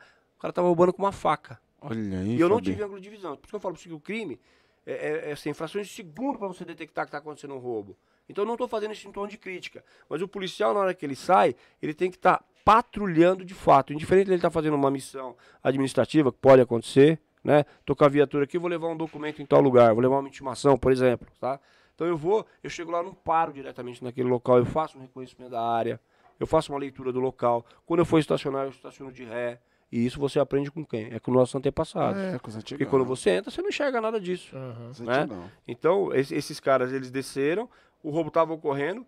Quando o polícia foi pra lá, o cara desistiu de roubar, porque até eu desistiria, né? A barca do lado ali. Aí saiu e foi embora. Quem voltou pra avisar o polícia que tava tendo roubo foi uma mulher, cara. Falou, aquele cara tava roubando. Quase roubou a polícia e não viu, pai. Aí o polícia entrou na viatura e foram atrás. Eu não sei qual foi o desfecho, mas eu- eh, foi um exemplo bem atual pra gente discutir esse assunto. O polícia tem que tem que ter ficar isso em mente. Tem que E atento, isso, tem os bancos de escola, cara, eles até te ensinam, mas é a prática, A que vai prática. realmente. Qualquer Ninguém função é assim. Né? A prática. Exatamente. Fábio, eu vou entrar num outro viés aqui, vocês me interrompem qualquer coisa ou façam essa pergunta. Bueno, é o seguinte, hoje existe um- uma grande discussão, tá? Existe uma grande discussão nas redes sociais, nos, nos meios de comunicação, sobre a desmilitarização, tá? O que, que você pensa a respeito? Eu acho que para a sociedade, o melhor modelo de polícia seria uma. Não vou nem entrar no aspecto de desmilitariza- desmilitarização, mas seria uma polícia única estadual. Única estadual, como Única que seria estadual. isso daí? Unificação. Polícia Civil, Polícia Militar. Certo. Tá? Eu acho que falaria a mesma língua, caminharia melhor, e eu acho que seria bom para a sociedade. Eu acho meio difícil acontecer isso a curto prazo, bem difícil. E acho que as guardas deveriam ganhar é, o status de polícias municipais, Certo. né? E as responsabilidades também, melhores treinamentos, melhores equipamentos, melhores condições, padronizações. Então, ao meu ver, o modelo mais adequado seriam as polícias municipais na figura das guardas, que fazem um trabalho realmente de policiamento, só que tem que isso aí tem que ficar legalizado. Tem que estar lá, tem que ter uma mudança, uma emenda constitucional para a gente ter as guardas como polícias municipais.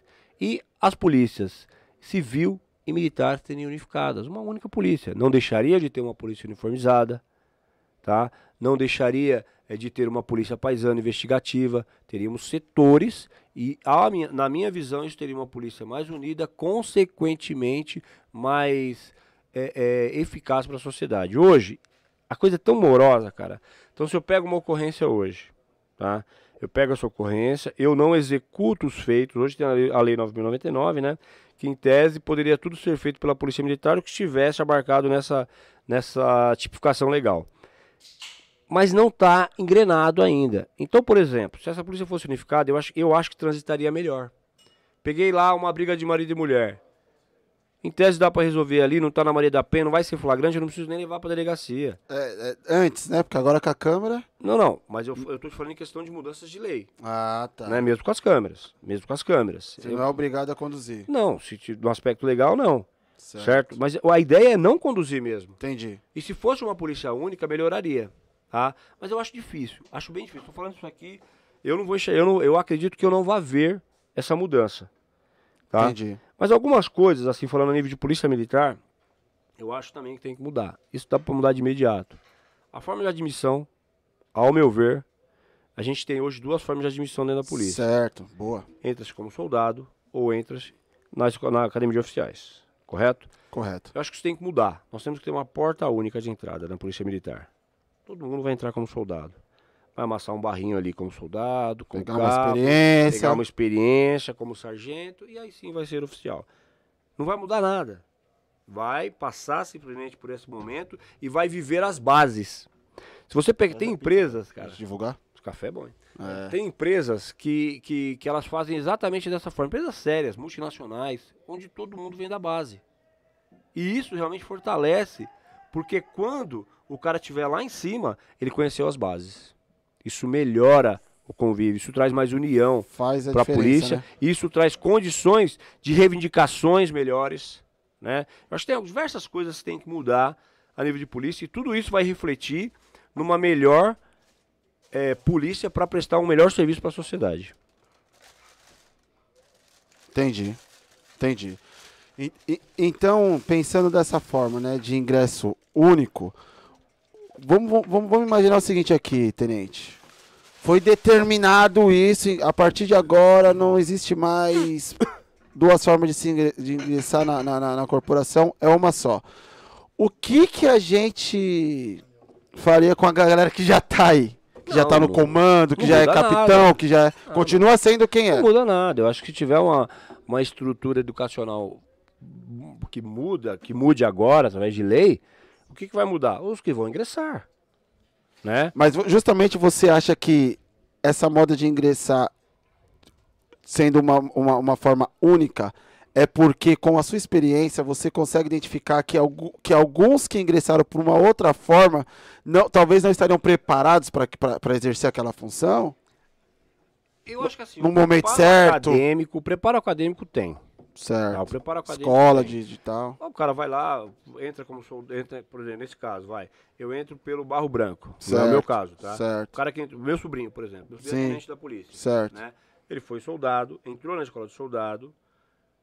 Como soldado, ele prestou o concurso e foi ser oficial. Ele não teve essa passagem de cabo, de sargento, Sim. de oficial. Mas ele foi para academia e saiu preparado. Eu acho que o homem sai preparado através da questão educacional, mas ele não sai com know-how, com bagagem profissional. Não tem como. E precisa, né? Porque claro que precisa. Se você pega lá um garoto que entra na academia com 17 anos, 18, 19, 20, 21 anos, ele está lá formado trabalhando como comando de força patrulha. Responsável de toda de todo o pelotão da unidade dele, né? Então vai ter vão, teremos mo- teremos momentos de ocorrências mais delicadas que esse cara não vai ter como.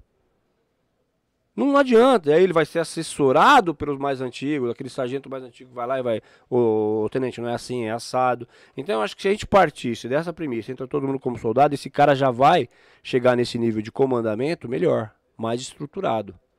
E tem uma outra questão. Eu acho que até na parte eh, pedagógica se absorveria a carga horária, as matérias que foram dadas como soldado, absorve para ser cabo, absorve para ser sargento e absorve para ser tenente. Isso vai diminuir o tempo que o cara vai ter que ficar na academia, a formação dele vai diminuir, consequentemente, vão ter- vamos, ter economias financeiras de fato. Né? Se você diminuir um curso de um cara de 4 anos para 2, por exemplo, que você está absorvendo uma grade curricular, é claro que vai ter uma diminuição efetiva financeira. Né? A exemplo disso, por exemplo, eu fiz o curso de sargento. Existem faculdades que elas absorvem a carga horária do curso de sargento de direito e eu vou lá, faço mais uma quantidade de anos, mas eu não preciso fazer a carga horária de 5 Entendi. anos completa Entendi. né? Então eu vejo isso como salutar, o homem entrando como soldado, hoje nesse, nesse modelo de polícia que se tem, de polícia militar, entra como soldado e vai até coronel, desde que ele tenha os méritos próprios para isso, para evoluir. Legal. Você justificou legal. é, foi bem justificado, na minha opinião. Sentido de experiência e tudo mais. E nessa questão de relacionamento, que tem uma galera que vem batendo muito na internet, fala que a classe é dividida entre oficial, entre praça, que o relacionamento não é o mesmo. E nada melhor do que você que esteve lá alguns aninhos, praticamente a minha idade. Você esteve lá na prática. Como que é essa questão do relacionamento com, com quem ingressou pelo Barro Branco, com quem ingressou como soldado? Vamos lá. Eu acho que isso também iria melhorar muito com essa carreira única. Só que tem mais coisas que tem que se mudar. Além disso, né? Eu vou, é, mas isso seria o principal. Certo. Tá? A carreira única ela vem de encontro com essa união da classe. Beleza? Por quê? Ah, hoje o cara é tenente, mas ele foi soldado, ele foi cabo, ele foi Passou, sargento, ele conheceu de aquele barro. fato, né? Aquele barro que pisou, teve junto. Ele sabe as dificuldades que o soldado tem para executar a sua função. Ele sabe não na parte teórica, faz da parte prática, ok? Então ele vai, eu acho que já vem uma união por si só aí. Agregado a isso, nós precisamos ter, ter algumas mudanças. Eu vou, eu vou citar um, um exemplo aqui, cara. É, a forma de demissão do praça e do oficial é diferente. Tá? Hum, O praça, ele é demitido pelo comando-geral da polícia, Certo. certo? E o oficial, ele é demitido, em tese, aí, pelo governador. Ok? O comando geral são oficiais. O comando-geral é um coronel que comanda a polícia, Certo. né? Ele é o, o cargo supremo dentro da polícia. Certo. Esse cara pode mandar embora um soldado, um cabo, É ele um que manda embora o um praça. subtenente, né? E um aspirante que é um praça, praça especial. Até, até ali ele, ele mesmo pode mandar embora. Certo. Pelo procedimento apuratório, fala, bom, manda embora. No entanto, que nós temos casos de, de profissionais de polícia que foram absolvidos judicialmente em determinado crime e foram demitidos na esfera administrativa. É, já vieram vários aqui né? nesse caso aí. E isso eu, eu vejo com maus olhos. Entendeu? Eu acho que tem que ter uma mudança urgente, fazer ali uma reformulação na legislação, trazer uma igualdade nesse aspecto. Correto? Então, que todo mundo seja demitido, se realmente tiver que ser demitido, É. algumas questões. Pelo governador, após o transitado julgado do que estiver sendo avaliado, porque nós temos duas esferas, a criminal e a administrativa, para responder, e a civil também, né? Certo. Civil é pecúnia, dinheiro. A administrativa, ela vai avaliar só a questão do profissional. Estou falando de uma forma bem básica, até eu não sou especialista na área jurídica, mas isso tem que acabar. Eu acho que a- a- só pode demitir esse homem depois que ele tiver de fato transitado e julgado. Julgado. Hoje nós temos aí o, o- o Lula, que vai ser candidato aí a presidente da República, né, condenado aí em terceira instância e tá aí. Condenado em 17 instâncias. Agora, o policial, ele é demitido sem ser condenado. E nós temos exemplos clássicos. Eu vou citar um exemplo aqui, um amigo pessoal meu, tá? Claudinei de Almeida Lima, excepcional pessoa. Esse cara foi demitido. Como é que é o contexto geral da história dele? Esse cara estava trabalhando, tá? No aonde? Onde que ele estava trabalhando? No bico. Que é onde, via de regra, dá uma merda, né? E esse cara se envolveu numa ocorrência, acabou baleando um cara nessa ocorrência, extremamente dentro de dentro da institude, legítima defesa, beleza. Foi mandado embora da polícia. E foi absolvido do crime. Putz, antes mesmo de sair o julgamento. Absolvido do crime e mandado embora Aí da é polícia. difícil, e aí eu falo assim, olha, olha como é que esbarra na vida do policial, cara. A insegurança que eu tenho pra trabalhar, e a gente volta, todas aquelas questões, né? Utilização de câmera. Cara, compensa eu ficar me matando aí, meu, pra correr eu tomar um pé na bunda, e aí eu vou ser um ex-policial, vou ter que cuidar da minha família. E esse cara, meu, um cara carregar suas mãos e continuar a vida. Mas com uma série de dificuldades. Hoje a filha dele é oficial da PM, o filho dele é sargento do Exército, tá? São uma família maravilhosa, mas eu estou usando ele como exemplo, eu tenho essa liberdade para falar dele em específico, mas nós temos N casos onde o policial, e ele é mandado embora, ele vai entrar com uma ação de reintegração, que muitas vezes vai sair no neto dele, Nossa. né? Porque nós temos a morosidade do judiciário brasileiro. Então você vai lá, recorre, recorre, recorre, e esse cara não vai nem conseguir voltar para a polícia, morre e fica aí talvez algum, alguma questão financeira para a família receber. Muito difícil, É, né, Fabi? É absurdo porque o cara deter esse poder de. É. Sabe, o cara foi absolvido. E assim, ó. Foi absolvido, mas aqui no, no, no militar não. E o cara E detém assim, esse ó. poder e acabou, cara. É estranho. Não, pô, o cara que Ó pra você ver como- Próximo. Ó pra você ver como o negócio é amplo, Fabi. O tenente falou da, da relação de julgamento, né? Que, que é julgado de uma forma diferente por pessoas diferentes, departamentos diferentes, o oficial e o praça. Aí falou também da questão da experiência que é adquirida, você entrando como soldado e você entrando já como aspirante a tenente, aspirante a tenente que sai da escola de oficiais, É, sai aspirante e depois vai a tenente. a tenente. Aí tem essa diferença também. E tem uma outra coisa que eu gostaria de colocar aqui no, no nosso, no nosso bate-papo, que é o tratamento diário, dia a dia. É, é da mesma forma? O ambiente que se convive é o mesmo? Ou, ele é- ou, ou, ou, ou as classes são vistas de formas diferentes dentro do mesmo ambiente? O que é para um não é para outro. Aqui você pode, aqui só fica vocês, aqui só fica a gente, sendo que os dois estão no mesmo ambiente, mas dentro do mesmo ambiente existe um um ambiente dentro do outro Você ambiente. tá falando, tipo assim. Separação a pizza mesmo. Cocada, a nossa do apoiador É, aqui. Segura E- aí e que a- você vai comer a, E, a- e aí o é ovo o frito. seguinte, senta eu pracinha aqui, cansado ou não cansado, e na minha frente um oficial, é isso? Isso. Ô, corta. É, vamos, vamos no meu banheiro? Vamos usar o meu papel higiênico? Ou tem essa divisão também? Não, o militarismo por si só ele já tem as suas divisões. Você acha que deveria mudar isso O militar, não, é assim, cara. É que eu sou militar, e eu não vejo, o problema não é esse, na minha opinião, tá? As divisões que se tem, os círculos, cabos soldados, subtenentes de oficiais, né? Oficiais é, subalternos, oficiais intermediários, oficiais superiores, tá? Eu não fui oficial na polícia, então eu fui até subtenente, que é praça. Certo. Hoje eu sou oficial por direito, certo. porque eu fui para reserva e conquistei, como eu era subtenente, fui a segundo tenente, certo? certo? Mas por, por direito, mas não de fato. Eu não vivenciei certo. isso na polícia. Pô, eu fui oficial na polícia, né? Como diversos colegas têm. Nós temos que pensar o seguinte: eu acho que a diminuição das diferenças ela vem com legislações sérias, como eu dei esse exemplo agora de que sejam tratados da mesma forma na questão da legislação. Essa questão de comer um no, no refeitório de cabos soldados, outro no refeitório de sargentos, né, e subtenentes, outro de oficiais, para mim pouco muda. Acaba se tornando Até porque, né? é, isso não muda nada, até porque o vínculo, por exemplo, eu sou sargento, meu irmão é sargento, a gente vai falar ali no nosso limitação coisas peculiares de sargento, que tem um nível de comandamento, Boa. né? E aí você vai sentar lá depois com um coronel contra o coronel, então não é isso que vai mudar. Eu não acho que é essa a questão do militarismo. Eu vejo o militarismo com bons olhos, tá? O militarismo é uma coisa mais pesada, mas ele instrui muito, ele traz uma, uma, uma equipe coesa, que lutam pelo, pelo mesmo ideal, né? O militarismo da PM, ele é na, na, no mesmo moldes das Forças Armadas.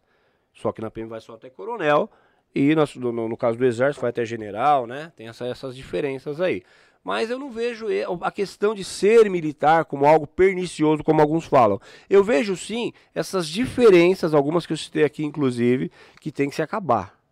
Acabar de Realmente fato. Realmente iriam fazer a diferença. E a gente vê também é, oficiais que tomam atitudes pessoais.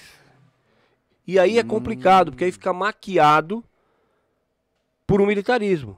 Né? Então, uma coisa que eu vou dizer que tem que ter uma lei, por exemplo, a respeito. Tem que ter uma lei, de fato, que fale assim, ó, para transferir um policial, para transferir um policial, você tem que fundamentar. Fundamentar e bem fundamentado. E não é bem fundamentado. Entendi. Hoje as transferências são aleatórias. Quando eu falei para você em 2009 que eu fui transferido, eu fui transferido da rota por conta de uma ocorrência.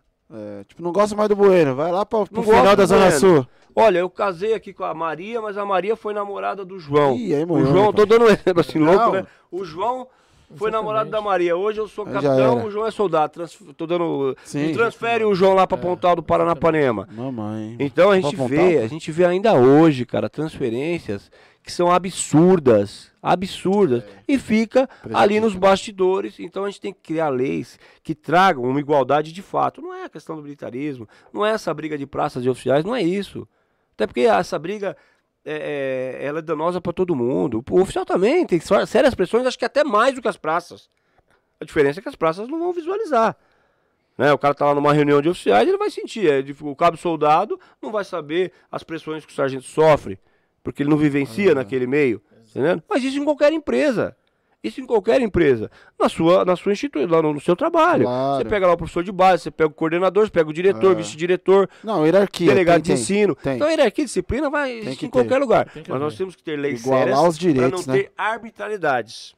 Muito esclarecedor que tu falou. Legal. É, você quer ter o ego. Fica bem por aí. Tem que ter o ego, tem em casa. É, eu, não gosto de ovo, eu não gosto de ovo muito cru. Eu gosto de ovo bem passado. Em casa, beleza. Agora, pô, o cara passou a máquina 2. Era pra ele passar 3. Não curtia, eu não gosto de máquina 2. Vai lá, Boa, vai, pra, vai pra Tocantins. Aí não. É, aí, aí, são essas? E a galera precisa entender o quê? Legal. Tudo é política. Tudo é política. Tem que entender que para as coisas mudar precisa de uma boa é, política. Também cara, tem que, é, também tem que mexer política, lá. Aí eu detesto é. política. Aí eu, boa, é, não, só quero assistir Big Brother, só quero assistir A Fazenda, só quero assistir Campeonato boa, Paulista. Você falou a verdade, hein? Você, você pode assistir o que você quiser, mas você tem que entender, você é. querendo ou não. Depois não política, reclama, né? É política. Vamos ver quem você vai colocar lá para te representar. Lá nas leis, filhão, é. não adianta. É verdade, cara. Você falou apenas verdade. 300 anos aí acabou, filhão. Não, e é legal falar uma coisa aqui também, Fabi, que acho que eu nunca falei, essa daí vai gerar polêmica. Muitos dos nossos convidados que sentam aí, a gente entra muito nesse assunto da questão social e o pessoal fala, fala o seguinte: é, mas não dá também porque lá na periferia os caras oferecem uma coisinha, a pessoa vai lá e aceita. Mas isso tem dentro de todas as profissões. E tem muito cara que recebe alguma coisinha de ajuda, alguma coisinha que vai ser conveniente para ele e ele compactua com a maldade dentro do negócio, porque ele porque favorece ele. Tipo assim, Você é meu amigo, eu vou ser amigo desse cara aqui, porque eu sei que alguma coisinha vai sobrar pra mim. Só que esse cara tá ferrando todo mundo, velho. Você tá sendo amigo do, do inimigo Exato. da galera. Então, não se, né, né? Você tem que parar também, analisar e ver o que é melhor. Não é só pra você, não, meu camarada. É pra corporação inteira. É pra toda a classe. Você entendeu? É um pensamento coletivo. É, né? pensamento coletivo. E eu gostei muito do que você falou, porque não é acabar com o capitão, acabar com, com o coronel, não é acabar. É, vamos igualar os direitos, todos têm direitos e todos têm deveres. Então, você quer transferir o fulano de tal lá pro final da Zona Sul, pode ser lá para não sei para onde. Qual que é o motivo? Vamos fundamentar essa parada aqui. Só porque você não gostou, não pode. Só porque você não vai com a minha cara, não pode. Eu vou te falar, muito esclarecedor o que tu falou, Bueno. Gostei. É, igualar tipo, os de verdade direitos. mesmo. Assim.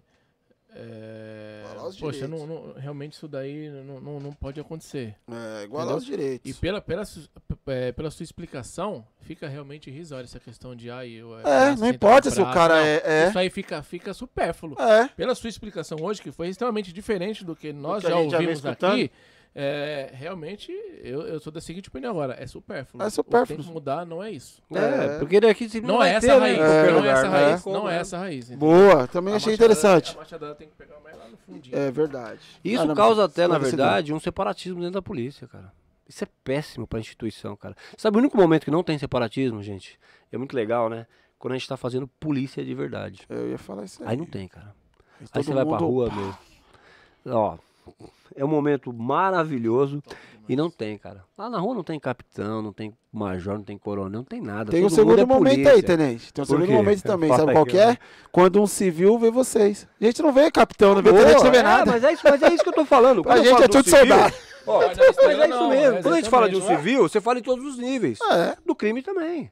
Você tá usando uma farda, quer saber se você é coronel, se é soldado, mano. É Polícia. brasa. É, E se você não tiver postura de polícia realmente, você morre. é, Né? Quantas vezes o cara não sai lá, tá no carro do coronel, tá fardado, meu irmão. é. Quando a sociedade precisar, ela vai, ah, esse aqui é coronel. Não. Exatamente. É polícia, cara. Qual a diferença que faz o coronel numa viatura que você? veio alguém aqui falar assim que recebeu uma ligação lá do Copom e, e o, o- o civil falou assim: olha, eu- tá acontecendo favor. isso aqui na minha residência, só que é o seguinte, eu quero um subtenente, É, eu o quero um coronel soldado, e o capitão. é, só pra não- dar uma Se não arrumada. for, deixa quieto, deixa que vai morrer mesmo, mas eu quero esses três. Se não for.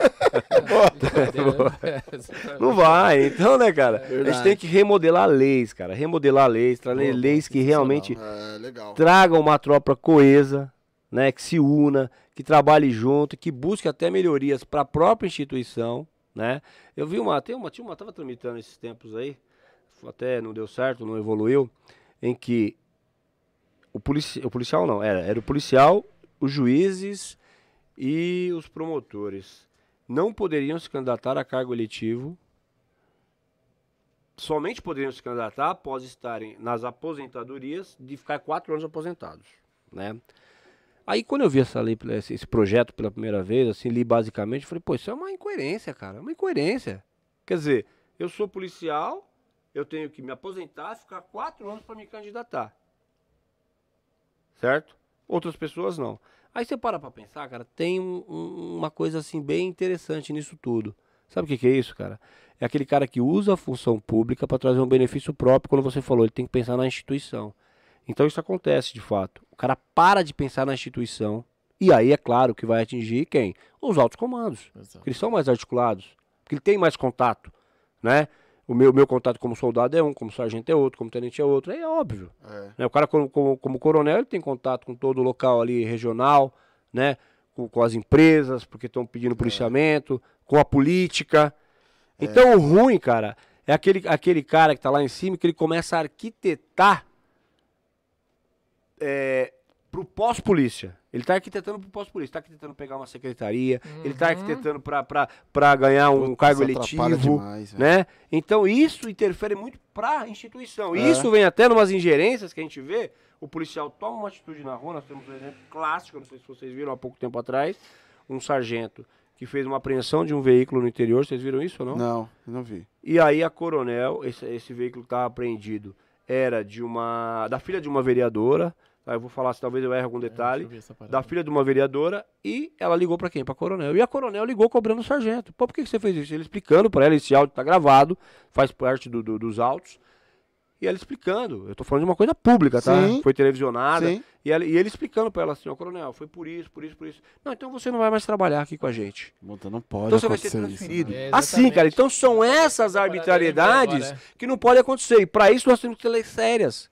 Leis de responsabilidades.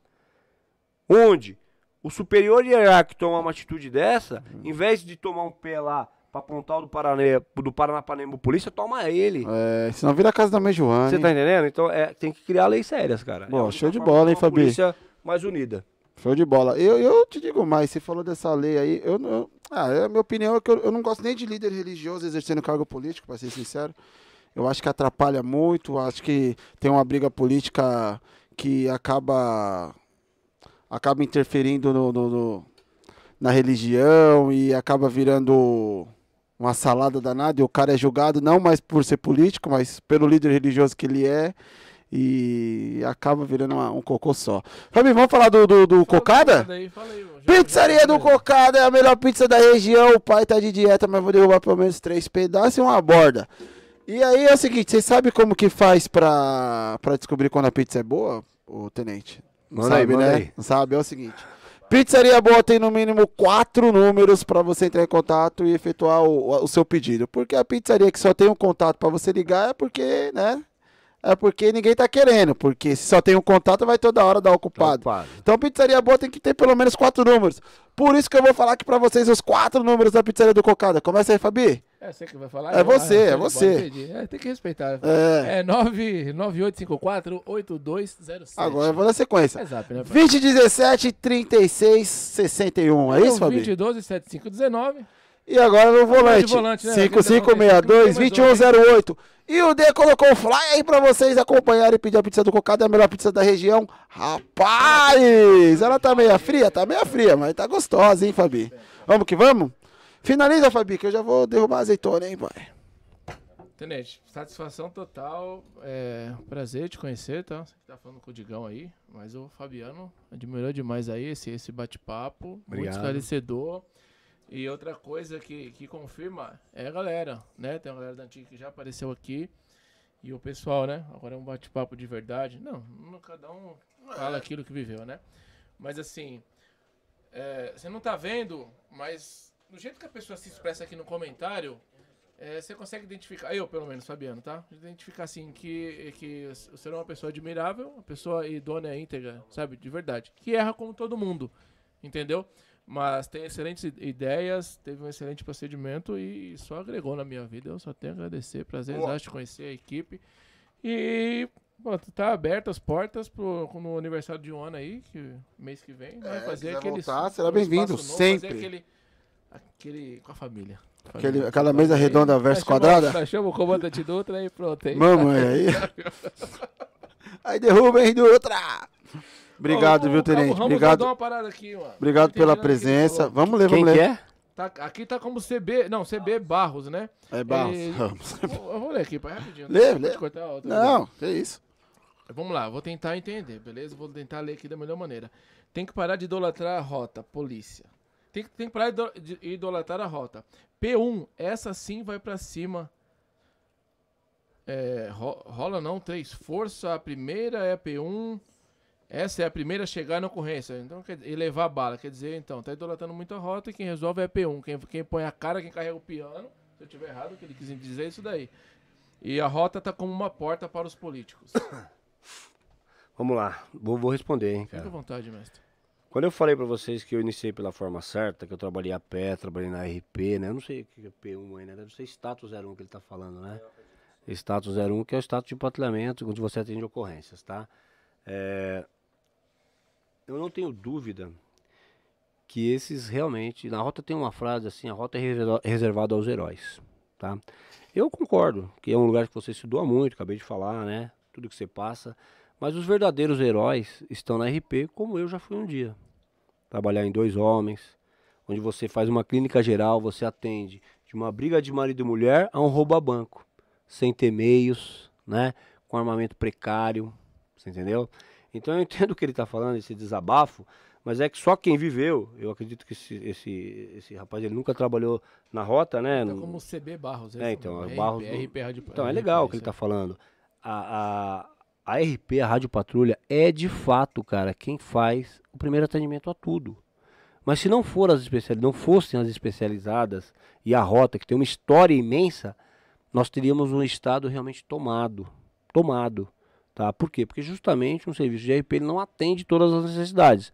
Mas ela tem a sua valorização imensa, são de fato heróis, mas não dá para a gente desprestigiar um trabalho que combate dia e noite a criminalidade do seu ápice, como a Rota faz. Entendeu? Então eu respeito o posicionamento dele. Eu acho também que a RP tem que ser muito valorizada, mas não dá para a gente dizer que tem que parar de valorizar a Rota, uma instituição de 1970, né, a Rota propriamente dito, a unidade então centenária de homens que se doaram e morreram por essa causa. Maravilha. Sensacional. Não, e o civil também, ele ele dá prestígio pro cara que vestiu a farda, viu? Pode ser da Rota, pode ser do, do, do, do Baep, pode ser de qualquer. Do qualquer batalhão. É o que, aí, o que eu quero é que quando eu ligar lá, aparece a galerinha lá pra dar força. Ô, quem vai ver, Barros, Cabo Barros, não sei. Aí, a melhor explicação que essa, tu não vai arrumar aí na véspera de feriado, não. É, alguém tem que chegar lá. Né? Se vai chegar Rota 01, 02, 03, eu, eu não sei. Tem que chegar alguém. Acho que ficou muito esclarecido aí. Então, Deus abençoe a todos que ficaram com a gente. Verdade. Aí. Muito obrigado um pela presença. Alguém, tá Fica à vontade para dar rede Pessoal, social, falar pra galera se Agradeço aí a todo mundo que participou. Se inscreva no canal, compartilhe. É isso mesmo. Dá pra ajudar dessa forma aí também. Então vamos lá. Eu quero agradecer primeiramente a Deus, tá? De estar aqui. Que nos permitiu aí mais um, um momento como esse. Agradecer a vocês por dar essa oportunidade pra gente, para estar batendo esse papo, né? Eu, no período de ativo, eu nunca, nunca participei desse tipo de programa hoje eu vejo que se faz necessário, ok? Agradecer ao Wagner, que está aqui comigo, que veio aqui, né? Obrigado, Wagner. Beto, meu irmão, que tá comigo aí também. Beto já deu, já, deu, já deu um cheiro aqui, hein, pai? Pelo menos, pelo menos três pedaços vai ter que derrubar, hein? Então parece que você desafio. É, o homem, o homem tá voando, hein? Agradecer a família, né? Aos amigos. Tem um time maravilhoso aí de amigos e familiares. Enfim, agradecer a todos, o pessoal que eu trabalhei, mandar um abraço a todos. É difícil individualizar, tá bom? Obrigado, rapaziada. Obrigado pra aquele cara ali que foi coordenando a, ah, o aquele, tempo todo ali, ali, né? Aquele ali, se não tiver é. aí, aí, não tem, não tem programa. Só falando, tá alto, tá baixo, tá? é. tá, obrigado, tá bom? Valeu, rapaziada. Fico agradecido aí. Quem quiser, é, você falou de, de, redes sociais, eu nunca fui um cara de muitas redes sociais, mas agora tenho, tá? Tem um Instagram lá que é Tenente Bueno Rota. Boa, tá bom? Facebook aí, também. Quem quiser dar uma olhada lá, quiser Conhecer participar, trocar uma ideia, fico à disposição. Maravilha. Tá aí, vai a caneta? Joga daí, pai. Como vai arrumar Joga pro homem, vai ter que arrumar espaço. Aí é o seguinte, se você quiser pôr por cima de alguém. Tô brincando. É. Anota aí, anota aí, deixa, Gente, deixa seu... Obrigadão, Deus abençoe, se cuidando do feriado aí, entendeu? É, e por favor, se você beber, não dirija, pelo amor de Deus, que o pai, o pai vai sair são, são, vai pegar a estradinha daqui a pouco, então por favor, se você puder também fazer o mesmo, são, já vai me dar, já, fez um pedido já vai me ajudar, Totalmente coerente, mas é difícil da galera aceitar essa ah, não, não custa pedir, né? Gente, valeu, vai com Deus, é só tapar podcast, se inscreva. Fui, boa noite. E Cabo Ramos. Boa noite, vai.